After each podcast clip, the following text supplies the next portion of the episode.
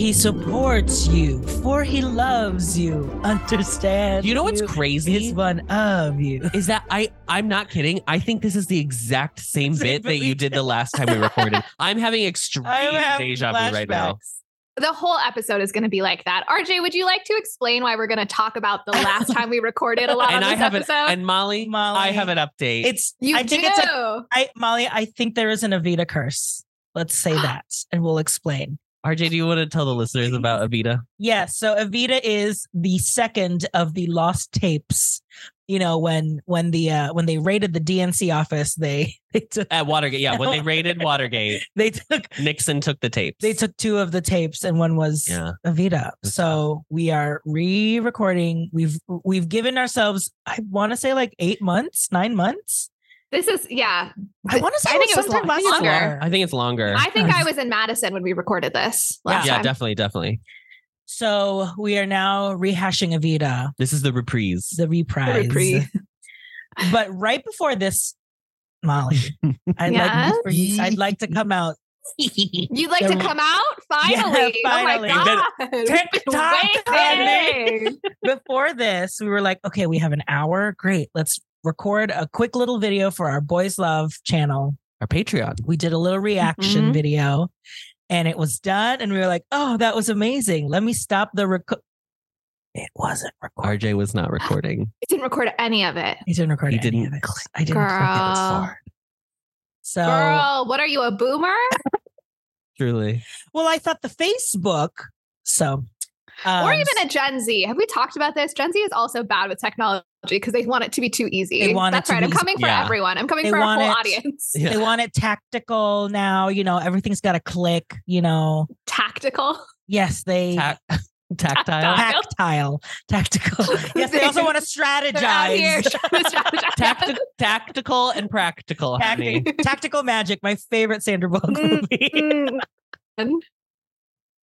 So yeah, so I think it's an Evita curse. So Evita curse. That's the only explanation. we're putting an end to the Evita curse today. Look, everyone go support the Boys Love Patreon because RJ needs some love right now. He's he's having a tough time, and Um, you know we got to show him show him that we Um, care. it's hard to be a. It's He, hard to be he a literally, man. when he realized, he like laughed for one second and then turned around and started crying and walked And into walked the into the bedroom. And I was like, it's like "Ugh, Ooh. It's never it's never good when there's that that quick of an emotional turn. yeah. We we watched Mama's uh no not Mama's turn Rose's turn. Oh. we watched Rose's Rose's, turn. turn. We know we know you got to be worried about it when it's that big of a high and low. Yeah. Yeah. Mama's gotta let go. Mama's gotta let go. You're absolutely you know what? Yeah. Mama's gotta let go. Um, well, Molly gave us her life update before the pod. We won't rehash it here, but you know, things are a brewing. Things are a brewing. Which is brew. Which is brew right Which is in time brewing. for, for Halloween.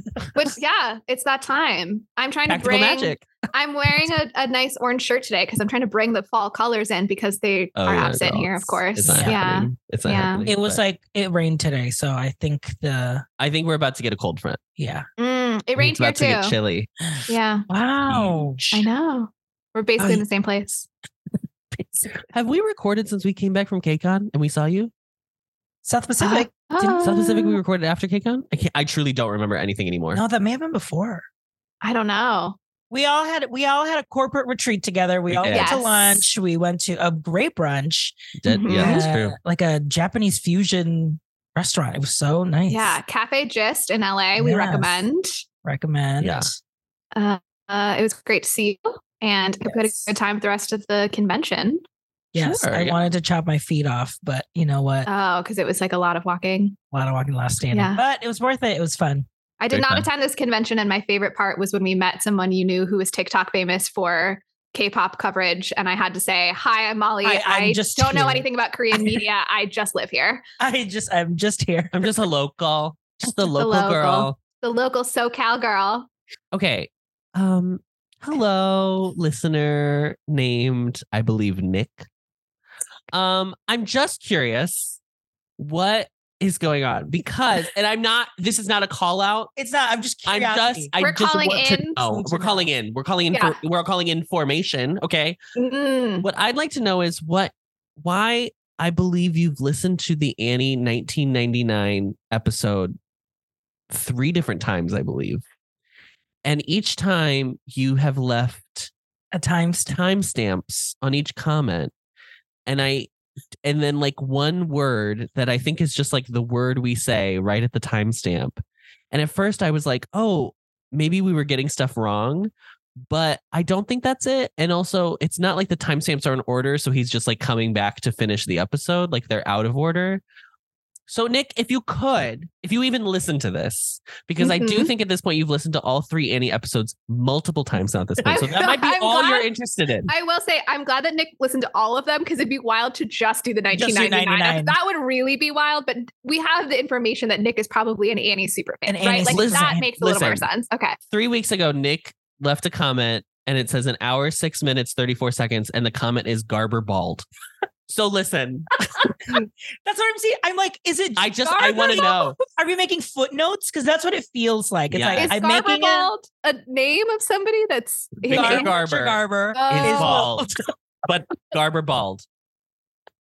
Nick is Nick is compiling a really in-depth case study That's what of I'm us thinking. and This is a how we- dissertation. I- this is a I- dissertation, baby. There's going to be a t- like an Annie, like deep dive Annie, like investigative journalism of just the impact of Annie in like the So culture. There's going to be a And commentary we're YouTube gonna- video that comes It's out. gonna, it's gonna be the. Mueller report, but for Annie. and we're the dossier, honey. Nick, we love it. We love the enthusiasm. I'm, I'm Keep- obsessed keep with being it. yourself. I love it. It's Absolutely. incredible. There's so, yeah, just go off, King. Adam had the one minute summary from last time when we attempted to rec- when we recorded this, and now he will do it again. He will read the same summary again, cold. Cold. Mm. Haven't- I haven't looked at this document since we wrote in it last year. Yep. Will I know anything that I'm talking about? Probably not. I mean, we did we did, We did watch the movie. it. We it was playing. I rewatched it as well. Yep. It was It playing was while, probably while better dinner that was we being made. rewatched so- because I did not remember most of this movie. Okay, Adam, here's your one minute summary of Evita. Your time starts now. Our narrator Che, not that one in this version, takes us through contrasting funerals, national devastation with Ava Peron's fun- funeral, and a flashback of her of her kept out of her own father's funeral for being illegitimate as a young. I think you wrote this. I would not have written. This is not how I write. Well, go ahead, read my writing. As a young woman, Ava convinces her lounge singer boyfriend to take her to Buenos Aires, where he discards her and she makes her way through show business via, via a series of lovers. She meets General Perón at a party where they are immediately, I think he's Colonel, by the way, Mhm. are immediately drawn together in a mutual benefit, mutually beneficial partnership. I did not write this at all. When Perón is arrested, Ava rallies the people to protest until he is released from prison. They get married and he wins the presidency. End of Act One, and the number you all know. Ava continues to impress for the most part in Europe on her rainbow tour, but her health begins to decline. After some internal struggles about the legitimacy of her connection to the working class, she does the number again, but in a frail state, then dies of cancer at a young age, becoming a saint to the cause. wow. I mean, the it seemed like being pretty good. Don't cry for me, Argentina is the number. Yes, The number. absolutely. That's the only song that most of you probably know from this, and for good reason, I would say. Um, Mhm. I'm really glad that whoever wrote it wrote it down for this one because it would have been tough if we didn't have something to to go off of. To go off of. Yeah. I will. Okay, let's do the relationship because I'm curious. Yeah. RJ, what is your relationship to Evita? Uh, I remember my mom loving this growing up. She had the soundtrack of the movie. Mhm. Um, in high school, like sophomore year high school, we all got to do like a, um, like a historical project where we would research someone, and I chose Ava Perón because Mhm. I was like just like curious, but then also like, well, she there was a movie about her and it was Madonna, so she must be like an icon, legend. Um, and I wanted to like do like a, a famous like female historical icon.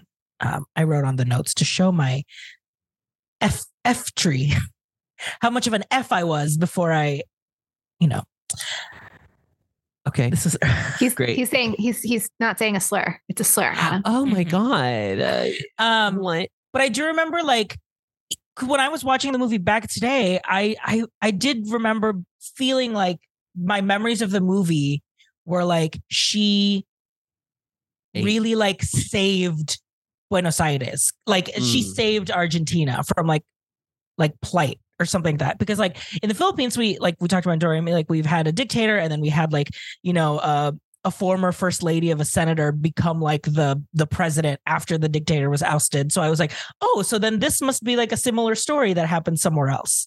And like watching it back today, I was like, oh, like I could see why I thought that when I was little, when I would watch this movie, like, you know, while my mom was watching it, because it is a lot of very emotional scenes of like people cheering for her. And I think I just like assumed like that's what it was. Um, it's just interesting. It kind of helped me think about like the overall conflict that I have with the movie of like it's trying to portray Eva in this in this light, but like if you're actually listening to like what they're saying about her, it's like it's not actually reflecting what you're watching. So I just thought it was I mean, it sort of reflects how at least they portray her, and I would argue pretty reflective of real life of like the difference between someone that makes you feel like they're saving you versus someone who's Mhm. actually doing Who's something to save you, it, right? yeah. And that's kind of kind of what it's about. yeah, yeah. yeah. So that's me. Adam. Molly. Oh, Oh. Molly. Molly. Uh, well, this is the second time I've watched this movie. Uh, before, that, before our first recording, I had not seen it before. Um, I obviously knew "Don't Cry for Me, Argentina," but I don't think I knew any of the other songs from it. Uh. Um, and then I knew it also from there's a YouTuber called Todd in the Shadows who does like pop music commentary, basically, and he Mhm. did a series where he covered every single movie Madonna has ever acted in, and so he has a video on this one. Um, and so I I knew some more specifics of like this actual movie adaptation from watching that, and I would recommend it. It's a good time. What was his general take? I mean, his general take for the whole series is that like Madonna's not very good, but also that there are some roles that she's more suited for than others, and that in a way it makes sense for this role to be her because it's so much about being a star and being an icon in sort of a non-specific way, and that's like kind of Madonna's whole thing is like she's never been the greatest singer, the greatest dancer, whatever. It's like Mhm. she just has this thing about her that makes people want to watch her, quality, basically. Yeah. Yeah. Um, but also that some of the singing is, you know, it lets her down in places. And then also I'm I now it's been a long time since I watched this, so I'm now not sure how much of this is my opinion versus his opinion that I'm remembering. Mhm. But I think also maybe that it's like the movie's a little too self-serious too. It's, you Mhm. know, like we've got these like 80s synth sometimes like big Mhm. feelings and then the aesthetics are very like realistic. Yes. Um, and it's I kind of wish it like let itself have a little bit more fun. Yeah, Adam made a comment while we were watching it again today that like it's not even like fun camp. And I Yeah. was like, it feels like the it feels like the Evan Hansen where yeah, it treats itself so seriously. I mean, you're like, look, this is mm. far from an Evan Hansen experience. Let, let's Yes. be Right, clear. But that same problem just Yeah. taken to a much more significant extreme in Dearly Yeah. Hansen. yeah. But I also feel like how do you in a medium like film where it does feel more realistic because you're not seeing like you're just seeing what's in the box, you're not seeing everything around you as well. Yeah. So how do you how do you make it f- I mean, there's ways to do it obviously. I just feel like they were like, "Oh, I mean, people died in Argentina." Like it's not like this Yeah. there were no repercussions of what happened during this time. Anyway, um my relationship. So I saw this in high school when a touring production, a non-ec touring production came to South Bend Mhm. and my boyfriend John took me at the time for my it was a Valentine's Day gift was the tickets. Um and I remember watching it and being like, wow, I like this. But I think I just like liked was like, oh, the theater. Not I don't think I understood what it was saying at all. yeah, Uh anyway. And then we saw a uh Drury Lane here in the suburbs did a production of it last February. And RJ and I saw that and that was great. And I applauded. Um there was a point at which she comes out, she comes out obviously for Cry for Me Argentina. She stands on the balcony. And during it, the balcony comes forward toward the like it rolled forward. And I was like, Yeah. I just like started applauding. Um it was it was a good production. Uh and then that was last year was my first time watching the movie. This was my second time today. I will say I was doing a little bit more of a second screen situation today. I was not like fully focused on the movie, but Yeah, that's how I did it too. I got it. I got it. It's fine. We were just reviewing. It's yeah. fine. just a refresh. Just a refresh. Let's talk about Eva Peron. Eva Duarte Peron. Um, I'm going to talk about her some tru- truths, truths and falses, facts and figures. Um, she so she was born uh on May seventh, nineteen nineteen. I almost said twenty nineteen, and she died um on July twenty sixth, nineteen fifty two. Okay, so father's death, that whole situation with like she was the illegitimate child, blah blah blah. True, all of that is true. Um, romance with the singer at the beginning of the movie, the crooner from like the bar, probably false or at least over exaggerated of what was actually going on for the for the purposes of the musical. Um, meeting meeting Juan Perón because of the gala after the earthquake. That is a true event that actually happened. That's Mm. how she linked up with him, which is a plot I'm- point. I'm going to ask you a question, and I feel like you're going to say you don't know because you have no told me you didn't look at this doc between the last time we recorded and now. Zero. But with the lounge singer, and then so after she gets together with the lounge singer in the movie, there's a whole thing about her having a series of lovers and kind of like working her way up the social ladder through She's that, got- basically. So yeah. it's all of that fairly speculative. I would think. I mean, I would Yeah. think like what I would think, evidence do we have specifically of like who all she took as a lover in her life, right? So yeah, Right. Yeah, I mean, he did. She do, She was like a famous, like she was like an actress and like a radio. Like, she was like- yeah, Yeah. like a radio actress and Yeah. per, yeah, Right. and then became a film actress. Yeah. But then obviously there's also the element of for a long time, actresses were considered to be like, there was like an assumption that they were like also maybe engaging in sex work or loose women or whatever. And there's, it's like hard to pull apart how much of that is based on reality because people were engaging with that versus an association people had with it. Yeah. And so it's probably impossible to say like what her actual romances were in her life. Yeah, Well, we could get out. I mean, if you want to do a quick Ouija right now, we could just call Oh, her up and ask. Right The only reliable source, I mean, everyone Somebody tells would you, need to a speak Spanish. You have to get a Ouija board out because you got to consult the sources Exactly. correctly. Yeah. Primary source document. Primary sources, baby. Footnote. Footnoting. Footnote. Ouija board. Ouija, comma board. no, Um, it's it's um personal interview, comma Ouija is what it says. um, okay, so Juan's arrest is true. The president, so the president of Argentina had resigned, and his friend was now the pr- president, and he was like the labor minister, and the opposition had him arrested as they were like fearful of their growing influence over the country. Mhm. Mhm. Um, so that's all true. Uh, Ava led the march to have Juan freed. This is false. So she was still only an actress and had no political laborial. I can't believe I wrote laborial. I definitely, I Look definitely copied Look and at you a pasted year that. ago. Had no political laborial or any clout to help get him out. So that is a fictitious. so like the arrest was really before. They were involved. They that she They were- was they were involved. known in she was this a public capacity. figure. Okay. Right. Yeah. Yeah. she was like an actress, but it wasn't like to that extent. I think. Yeah. Yeah. Yeah. Um, th- they did marry the day after he got out of prison. Uh, the Rainbow Tour was true. Um, the Spanish dictator, Portuguese dictator, other countries were added, so it didn't seem like she. Wait, sorry, I don't know what I'm reading. Spanish dictator, Portuguese dictator, other countries were added, so it didn't seem like she enjoyed authoritarian. Oh, it was. Oh, I remember this now. Yes. So she was originally only supposed to visit Spain and Portugal, but then they Mhm. got nervous that because of already there was like a there was like an authoritarian, Authoritarian. like, well, aren't the Perons like authoritarian? So they expanded what the tour would be to include other countries that did not have dictators as Mm, their as their leadership and power, uh, to make it seem like a little bit more broad. Okay. Um, and that I think comes back to bite her in the ass because when she goes to Italy, they're like, we just we just did this. We just did this. We, got Mussolini the fuck out of this, this. actually. Yeah.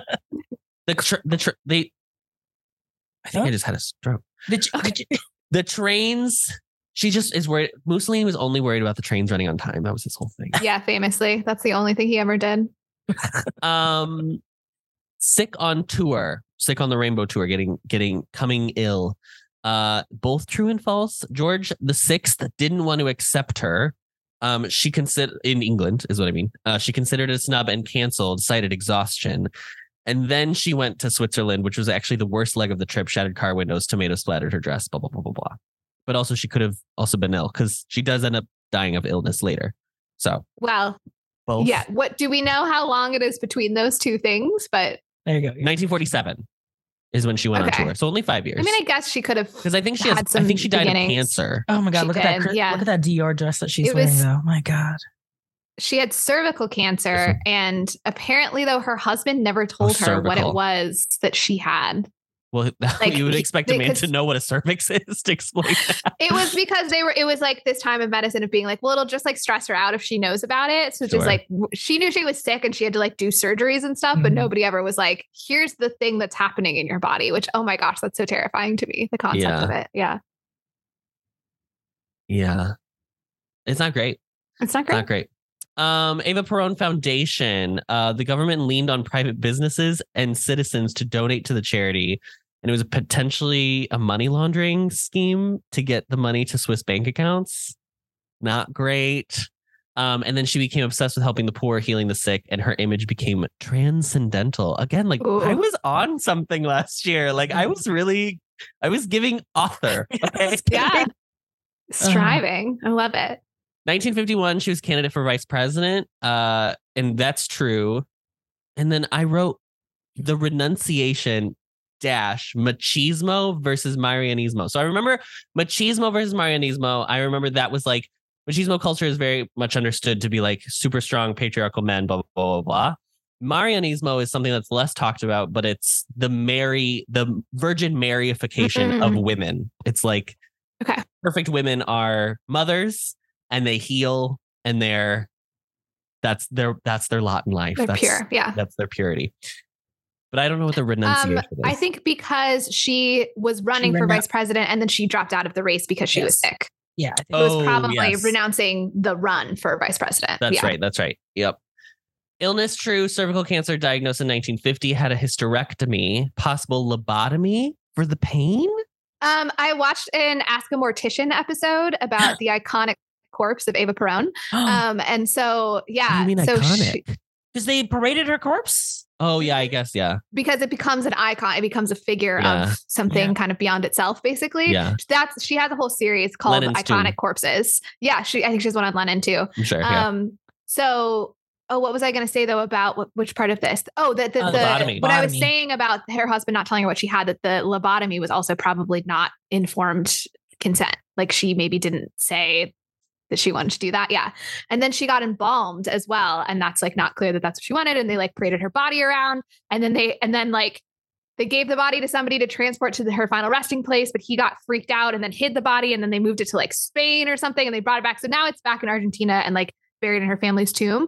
Um, but it was this whole like, it became its own whole prop for like years. And there was this whole thing about like, like which government was in power and then bringing back the corpse and that being very symbolic of like she's being returned to Argentina. Yeah, it's like such an extreme story of just being used as like you're you're just like literal body being used as a political prop. Yeah. Yeah. that is crazy. Mhm. Um, do you know? I'm assuming you do. Do you know how lobotomies happened? How they performed them? Don't they cut a little slice off your brain? Yes, but they go through your nose. they used to. They Yeah, used to. I don't know if by the 50s if they were still doing that, but uh, probably. I yeah, I, I've always seen images of either like something going up your nose or like, Like through a- your eye socket. Oh yeah, that one too. Yeah, through your eye socket. Which what's worse? Let's dive into it, everybody. Which would you rather? Which would you rather go for a lobotomy? I feel like I'm going nose. I'm going nose. I'm Yeah. going Probably nose, and I hope that in the lobotomy they do take out the part of the brain that like responds to pain. I somehow they also get rid of that so that I just don't feel it at all. Yeah, I don't think Because those are there's no insane and are strong enough back then No, I- to like not be. I, I'm I'm not out. I'm in. Okay. No, but your brain developed like broadly, like the the the closer back. to your spine. Yeah, like the more base. Forward. And so like I'm pretty sure we developed pain receptors a lot before we developed like executive function. So I don't think it's gonna take out the pain receptors. it's tough. it's It's tough. It's real tough. Mom. really hard. We're gonna You know, take so- a bold stance and say we're anti-lobotomy on this. Oh, see, I was just about to say, Molly. Sometimes on Twitter, I make a joke that I do need to be lobotomized. So Like, I'm all if you want to choose a lobotomy for yourself, that's Go what's ahead. you know what I mean? That's Yeah. what's important is that it's your choice. Yeah. It's my body, my choice. Your body, your choice. co-opting. um, uh, da, da, da, da, da. Possible lobotomy for pain. Newly developed chemotherapy was tried on her. Um, and by the time she died, she was 79 pounds. So Unreal. That's just bones, state. literally. Yeah. It's very sad. I mean, they made Madonna look pretty freaky by the end of this, and so I guess they Yeah. were really trying to go with what it was like. Yeah, because she do, she's very pretty throughout this whole except for like at Mm-hmm. the end when she's like dying but she's very pretty throughout this whole thing except these fucking colored contacts have to go because they're so dark. They just I it just looks like a big black it makes it makes the end when she gets really sick extra creepy because of the fact that she just has these big black people. She's like emaciated and pale, and then she just got these black black eyes. yeah. It's like the grudge. Yeah. Um and then apparently she had tampered with her original birth certificate to give herself legitimate parents and help or and change her birth year by three years. So she actually may have been born in 1916 not 1919 Oh yeah, I was gonna ask, was it did it make her older or younger? But she made herself younger. younger. Okay. No, she didn't. She didn't make herself older. I'll, I'll, I'll go out on a limb. I don't know that for sure, but I'm gonna go out on a limb and say that. I mean, right look, now. we know women, blah blah blah. But they say yeah. in the musical that she became the first lady when she was only like 26 or something, right? And so it's possible. And I, I'm assuming that that's the age based on the age that she purported on the original birth certificate or like in the 1919 one. So I could imagine a situation where if you're in politics, you might want to seem a little bit older. It's not the way that you would expect for an actress, but for somebody who's like trying to be a legitimate wife of a politician, you're quite Sure. young. I could imagine. Yeah. Elle Woods was gonna try to do that, but she figured it'd be easier to just go to law school to get. Than to change her birth certificate to Yeah, to become a political wife. yeah, Yeah. it's a good joke. Guess Great so. joke. Yeah, Em. it was it was in the vicinity of a good joke, I would say. Yeah, it's just a little workshopping. That's all I It's just- needed. Yeah, yeah, yeah. Okay, the musical. Andrew Lloyd Webber's Evita uh, opened in June of 1978, closed in February of 1986. Um, apparently, this occurred because Tim Rice heard a radio show about Evita, about Ava, I should say.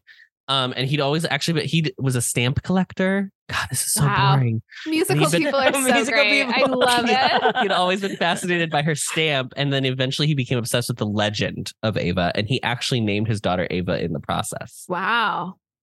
Um, it's mostly pulled from the book The Woman with the Whip.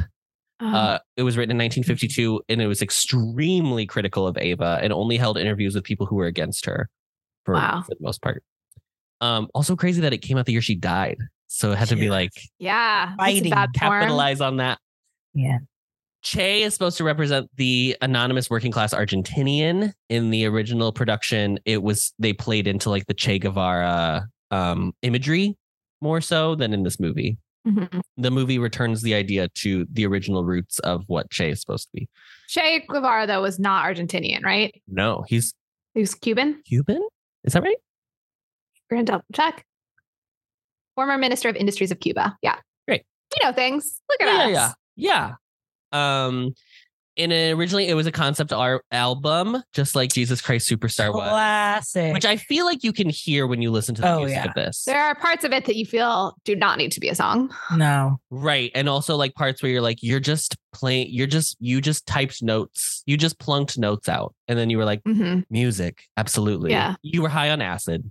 Listen, we know, we get it. Okay. I'm not, I'm not, We've all been there. We've all been there plunking out notes on a piano on an acid trip. But I am curious, like the songs that feel really bad in the movie, like were those songs that they added like to fill in from the concept album? Because I I can understand some of like the songs are like, okay, I don't know. I guess I I don't know how concept what's your albums question? I guess I don't know how concept albums work if there's like do you put in the songs in there that are like really just explaining the plot? Like some of the songs That's that's why you need them on. But you need them on a concept album because you don't have, a visual you story have to the tell what's so it's happening. Like, and that's I'm why there's coming here lines to like, you. Blah, blah, yeah, blah. But that's or why like, you- I will never accept the middle classes. My father was part of middle class, and they never accepted me, so I will never accept them. Because you gotta Yeah. just state your character's gotta- perspective. yeah, yeah, That's the thing you always want to do is just have them articulate their worldview Mm-hmm. exactly. to a mirror, ideally, you know.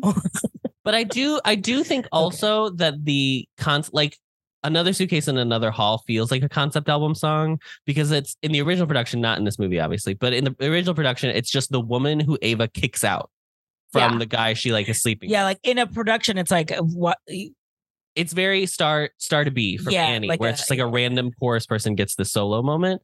And in that way, it's like, oh, you wouldn't write a musical and be like, oh, this random girl needs a song. Mhm. So it, it that feels concept album to me where it's like, what if I wrote a song from this person's perspective? You know what I mean? Yeah, maybe. I will say I feel they we're getting too much into the movie. I feel like they were cowards for giving that song to Ava. I, I can't to Oh, oh talk for God. 30 minutes about it. Yeah, a that- okay. 30. Yeah. Yeah. Okay. yeah. Okay.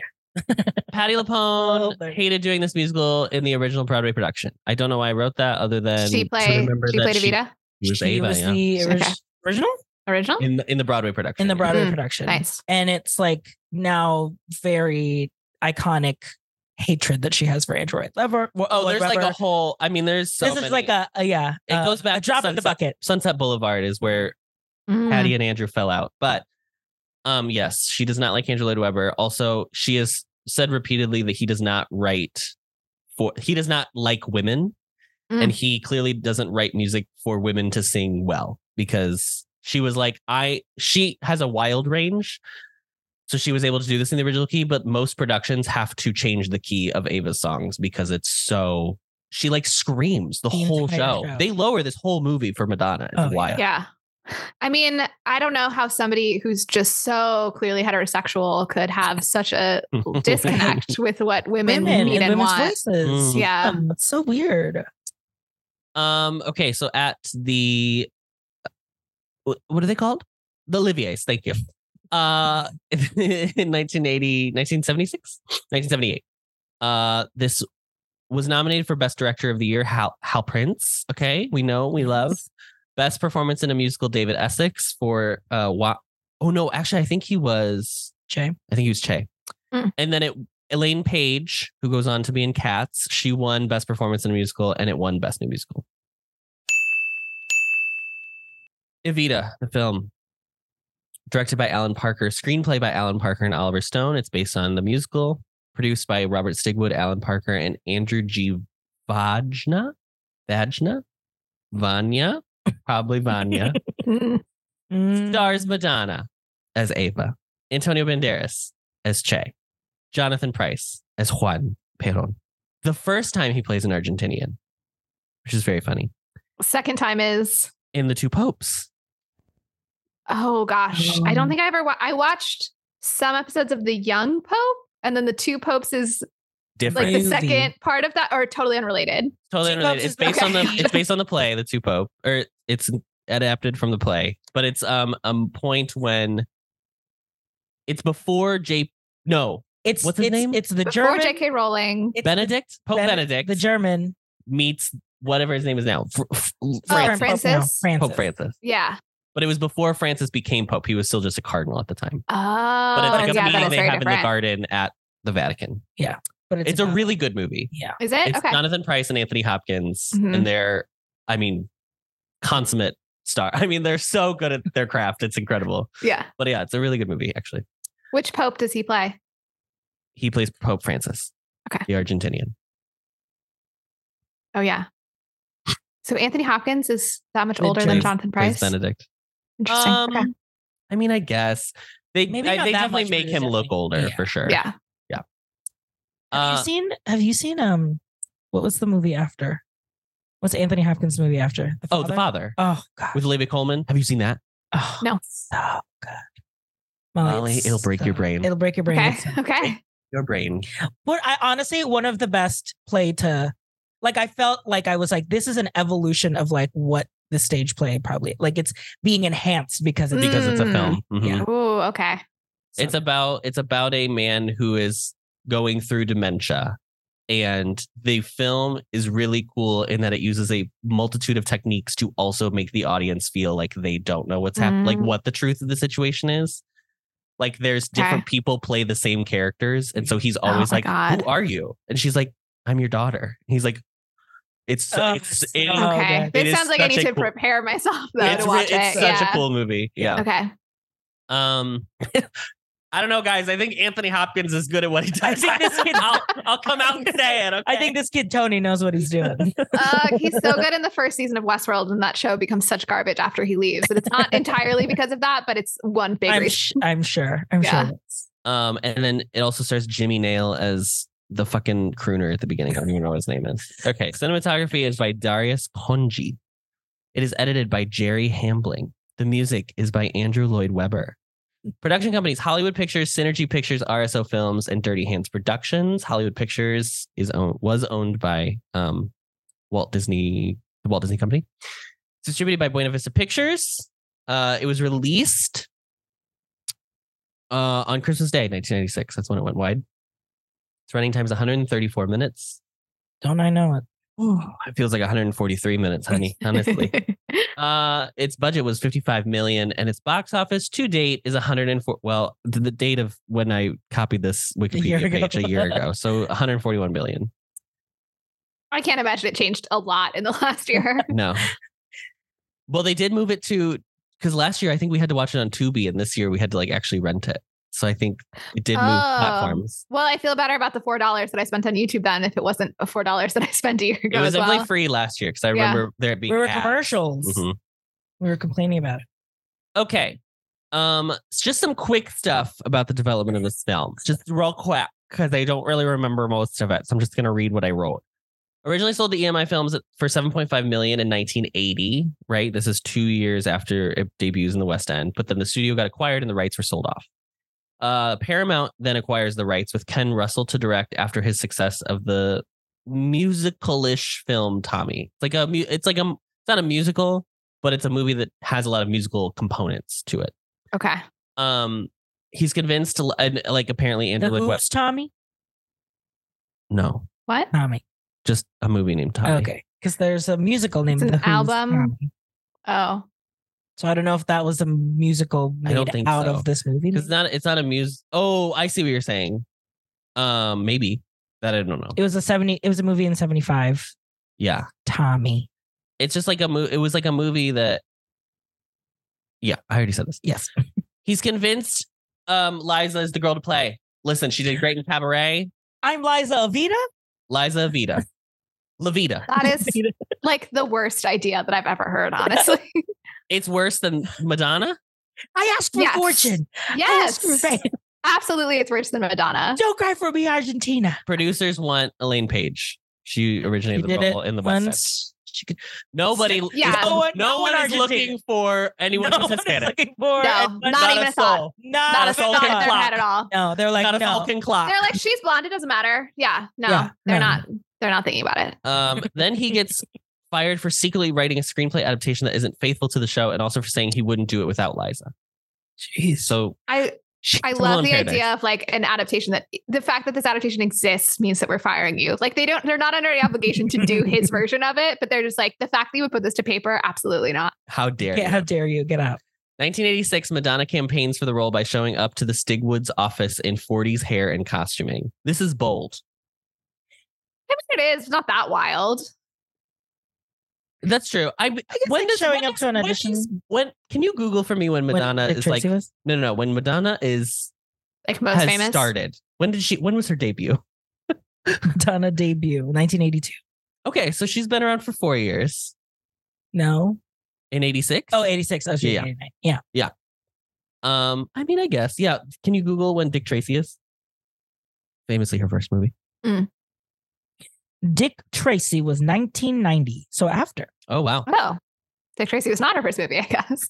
Well, this movie doesn't come out until 96. I Oh, believe. yeah, that's right. This is an There's a Oh. 10 year there's a 10 year period where Madonna is vying to get this movie. Which Gotcha. probably for the best because she I think she looks I think she's uh, age appropriate in this film. Yeah. Even Yeah. though obviously she has to like end up like 50 or whatever. Yeah, yeah. Um Eva Perón died when she was 33. 30, girl. that was the whole point. She didn't di- live long. could have fooled me.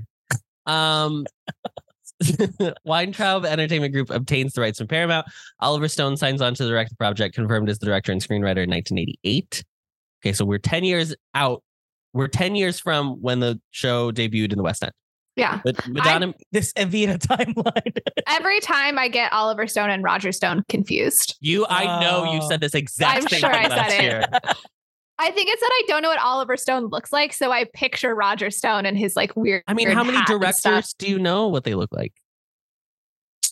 Fair enough. Greta Gerwig. I know what she looks Greta like. Gerwig. Yeah, she's the one who said said fuck you to Donald Trump or whatever, right? Oh no, that's Greta Thunberg. Um Madonna meets Madonna meets the director, demands script approval and a rewritten score. Plans fall through. which is funny because they do end up rewriting, not rewriting it, but they do lower it for her. Meryl Streep is scouted and learns the entire score in a week. Okay. Now that is genuinely impressive. Say what you will about Meryl Streep. That's very impressive. Yeah. Uh, Stone remarks that she is, quote, staggering. Is that good or bad? It has to be good. I would think A British man saying staggering. Yeah, I think that it's probably positive. I mean, it's interesting because she she does Mamma Mia, and She does. does. yeah. And into But the I- woods. I know that she and I know she like trained in opera or something, right? Like Yeah, she like has a she- vocal background. Mhm. Uh-huh. I feel like nothing I've seen. I didn't. I didn't actually watch Into the Woods. I didn't watch the movie version Mm. because I love the stage show so much. I just like don't want to. Um. Well, So like maybe her vocal performance in that is like really amazing, but I feel like I usually it's not she's staggering. is not the word I would use to describe her vocal performances. I mean, also we're giving her this is like 30, 20 years. that's the thing that's interesting is I wonder had she done this if it was if she was at like the top of her game vocally at that time, and then how different our perception of her and her career might have been had this. Also, you're forgetting her. her. other musical roles, which do include Prairie Home Companion Minnesota? Sure. Yes, Minnesota? I'm from there. Yeah. and um, what's the other one where she's like a rock star? Ricki and the Flash. Ricki and the Flash, Mm. written But by are- Diablo Cody. But these are all like she's Al- like also Minnesota. Oh, really? Diablo Coast, Diablo? Minnesota. Yeah. oh, that's so funny. I Twin think Cities? that Juno Juno is actually supposed to be set in the Twin Cities. Yeah. Oh, interesting. Um, Streep, Streep, Streep, Streep, Streep, Streep. Okay. 1989, riots of Argentina, Argentina, new locations scouted for filming. Hard, hard to shoot a movie around a riot. WEG Studio goes under, and Stone takes rights to Ca- Carolco Pictures with Streep as the front runner. Uh, Meryl demands higher compensation and something called play or pay with 48 hours notice. So basically, like you have to book me or we're done. Like we Yeah. we need time's a ticking, bitch. I'm at the height of my game. It's I'm Meryl Streep and it's 1989. You gotta book me, bitch. Book me now. Um, and so they don't, and she drops out of the project. Stone then drops out of the project. He's like, if I don't have my stabber staggering. Sometimes we have movies, and I'm like, I don't know, it just ha- the movie just fell through exactly how it's supposed yeah. to. Blah blah blah. This is like every sign from God that they should not Yeah. make Stop, this movie don't was happened, movie. and they were bound and determined. 1990, Walt Disney Studios acquires the rights for Hollywood Pictures with Madonna attached. Disney uh, saves the day. Disney saves the day. Budget climbs too high, seeks other production studios to offset the cost. Stone is back in and then he's out again. Alan Parker signs on to the project in 1984, throws out Stone's script, and uses the concept album and articles about her life as reference, ends in a lawsuit where they share screenwriting credits. Ooh. And then finally, the US Department of State and Senator Chris Dodd get the production a meeting with Argentina's president, which allows them to film in the country, but not at the executive mansion. And also, their executive mansion is called the Casa Rosada, which I think is cute. Very different than a White House. Okay. So Rose House. Pink House is the better. Um, and that's all the information I have on the development of this film. yeah. But it took a, took a while for What- it yeah. took 16 Yeah. years for them to get this shit together. Wow. Yeah. At that point, like, at, okay, what point would you have been like, if you were in, you were involved in the creative team, be like, I think it's done. Let's. I don't think it's meant to be. Like, at what point in any of these steps? When the first production company went under, Folded. Mm. back in 1980. So when I, I would have been the- like, Yeah, would- the the question is like how much money did the musical make? Because if it if the musical revenue indicated this is probably going to make a good chunk be- of money, then I feel like you would stick with it for a long time. yeah, It- it- yeah, it's true. Very true, Molly. Very true. Um, some people considered for some roles. So Ava, okay, we got a list of women. I don't know. I don't believe half of these, but I've got a list. I've got binders full of women. If you really want to Binders say full of it. women. Michelle Pfeiffer, okay. Grease 2's own Absolutely. Glenn Close, Okay. Sunset And Boulevard. Andrew Lloyd Fave. Jennifer Lopez, someone who is Hispanic. we No, love to I see love it. that. I love that. How I old was Jennifer Lopez though when they made this? In 1996, well, she was like what 12? I don't Oh. know. Yeah, it seems, she seems a bit young for it. She was 50 when Hustlers came out. So she probably was like in and that her was young 20s, maybe? 2018. Yeah. Yeah, she would have been in her 20s. Oh, She okay. I wasn't- guess it would have been wasn't- that wild. She wasn't famous yet, though, right? It's just that she hasn't aged. So Yeah, I she was born in '69. She was born in '69. wow. She would have been Good for her. 20 I in 89. That that's math, and you can take that to the math. bank. That's math, baby. Mariah Carey okay. Not would have The vo- she's got the voice. got the voice, Yeah. Curtis. That would have been incredible, I have to say. Yeah. I don't think it would have been good, but it would have been a spectacle. It would have been camp, is what it would have been. Yes. In oh a way gosh, that weirdly Carey Madonna Evita. does not give us camp in this movie. Exactly. Yes. a Mariah Carey Evita reminds me of like like that that Whitney Houston movie that came out. It could have been like a Bohemian Rhapsody moment. I felt like like it could be like, Uh, Mm. could this be fun? Like I can't It would wait definitely for be way more fun. I want to see a Mariah Carey Evita now. 20 years from now when we get the Mariah Carey biopic. Like I can't. It's gonna be great. Well, it's all going to depend on who they cast to be her, though. What child? What child will grow They- up? they're not alive child yet. prodigy? They're Yeah. not Not yet. alive yet. Yes. Uh, Gloria Estefan, Great. Again, Hispanic. who's yes. Hispanic. Zsa Zsa Gabor, Eastern European. also old. Also old. Also Yeah. very old. At the time, even in 1980, she would have been older than uh, Eva ever reached. Let's say that. Barbra Streisand. I don't know. Juan. That's gonna be a clip. Next Yeah, Nick's going to that. timestamp that for sure. Timestamp that one. Patti. Okay, fine. Sarah course, yeah. Brightman. Oh No, God, I don't think that would have been a good idea. Bette Midler. I'm not mad at that. I'm not other than other than the Hispanic part. Yeah, I'm not mad Sure. at it. Oh yeah. Yeah. That that's that's that's par for the course here though. Is that we're not getting Bevita Yeah. would be fun too. Bevita would be a But camp. Vita, yes. Bette Vita and Olivia Newton John. Oh, No, because I don't. Has she, did she ever do any work in which she had an American accent? I think she always was Australian in anything she ever did. what's new? Buenos Aires. Buenos Aires. Okay, so a fun cast of characters. Were any of these actually considered? Probably not. These are just yeah, who knows? Che, Patrick Swayze. Okay, Antonio Banderas is good in this, and he's and he's Spanish, Yeah. which is not Hispanic, but well, it is his. Hispanic, how but it- not Latino. Yeah, Hispanic, but not Yeah. Latino. Thank you. I always have to figure out the like concentric circles of like what Yeah. fits around what. Um, Patrick Swayze, he would have been hot though He would have been good in it. in nineteen like late eighties. Yeah. I mean, that's peak Swayze. I mean, let me tell you, I'm looking at this list. There's a lot of hot people on it. Yeah, Mandy it's Patinkin, hot, hot. Hot. very hot in the eighties. uh, John Travolta, somebody hot in the eighties. I hate to say it. he He's was hot in the crazy. 80s. He's He's, a yeah. Scientologist. We can't say that too loud. Molly is by them, so we can't yell about it too much.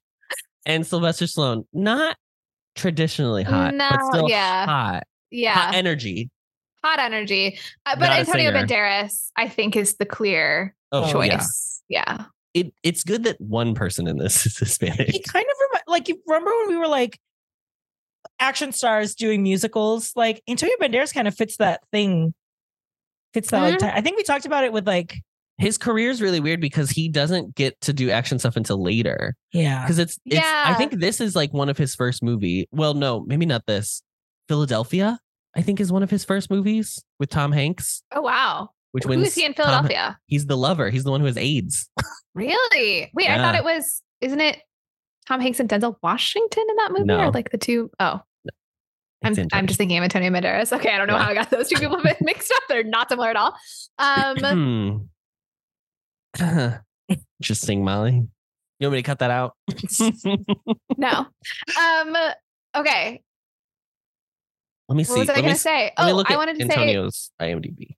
yeah, I think that this is like a being European and suave thing, though. That Suave. he he is in a part of our brain where like the masculinity is not thrown off by being in a musical in a different way than Christian Bale. I mean, I like Christian Bale more for having been in some people. Him Mhm. being Andy's and him being Batman, it's hard to put together. To put together. but I yeah. think being Che and Evita and then being Zorro, like they they they flow. It's okay. Yeah. Yeah. Oh my god, I loved Zorro growing up. Oh my god. You loved the, the TV show or you loved The the, movie, the movie. movies? Yeah. Oh, I was I obsessed with also loved the TV show. Actually, my sister and I used to watch it. Like the old, old ones. His first. Yeah, Philadelphia right there. Yeah, he's in an interview with a vampire. Ah, yes. Um, and Phil, yeah, Philadelphia. I think is his first like, yeah, first. Also, I didn't know that the director of Philadelphia was Hispanic. Oh no, it's not. Denzel is in That's a Philadelphia. character name. I'm sorry. Okay, Denzel's in it. Okay, Yes. thank God. Yeah, yeah. Phew. He's the lawyer. Yes, I'd seen this picture of the freaking movie cover. I'm not I'm not crazy. Tom Hanks and Denzel Washington. Okay. don't, don't know what you're trying to prove here, Molly. Um. Okay. At the Oscars. Yeah, at the Oscars. this is nominated for Best Art Direction, Best Cinematography, Best Film Editing, Best Sound, and it doesn't win Best Original Song for "You Must Love Me," uh, which is apparently a song in this film that we all remember. She sings it. Is it the bad one when she's like dying? I think so. he has trouble writing songs. he has trouble Mhm. writing sad act two songs. I Mhm. think is where he struggles. If it's like some if it's sad but it's something somebody wants and it's an act one, I think he's like okay. But like once you get into like the resolution, it's just like what? No, we don't. He doesn't care. Uh, okay, let's move on to the film.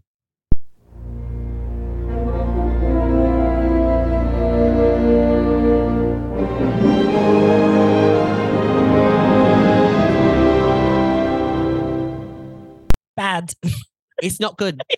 the movie, actually, having watched it twice now, it's not very good, babes. I have to tell you. I'm so sorry to say it. bad. It's bad. It's a bad movie.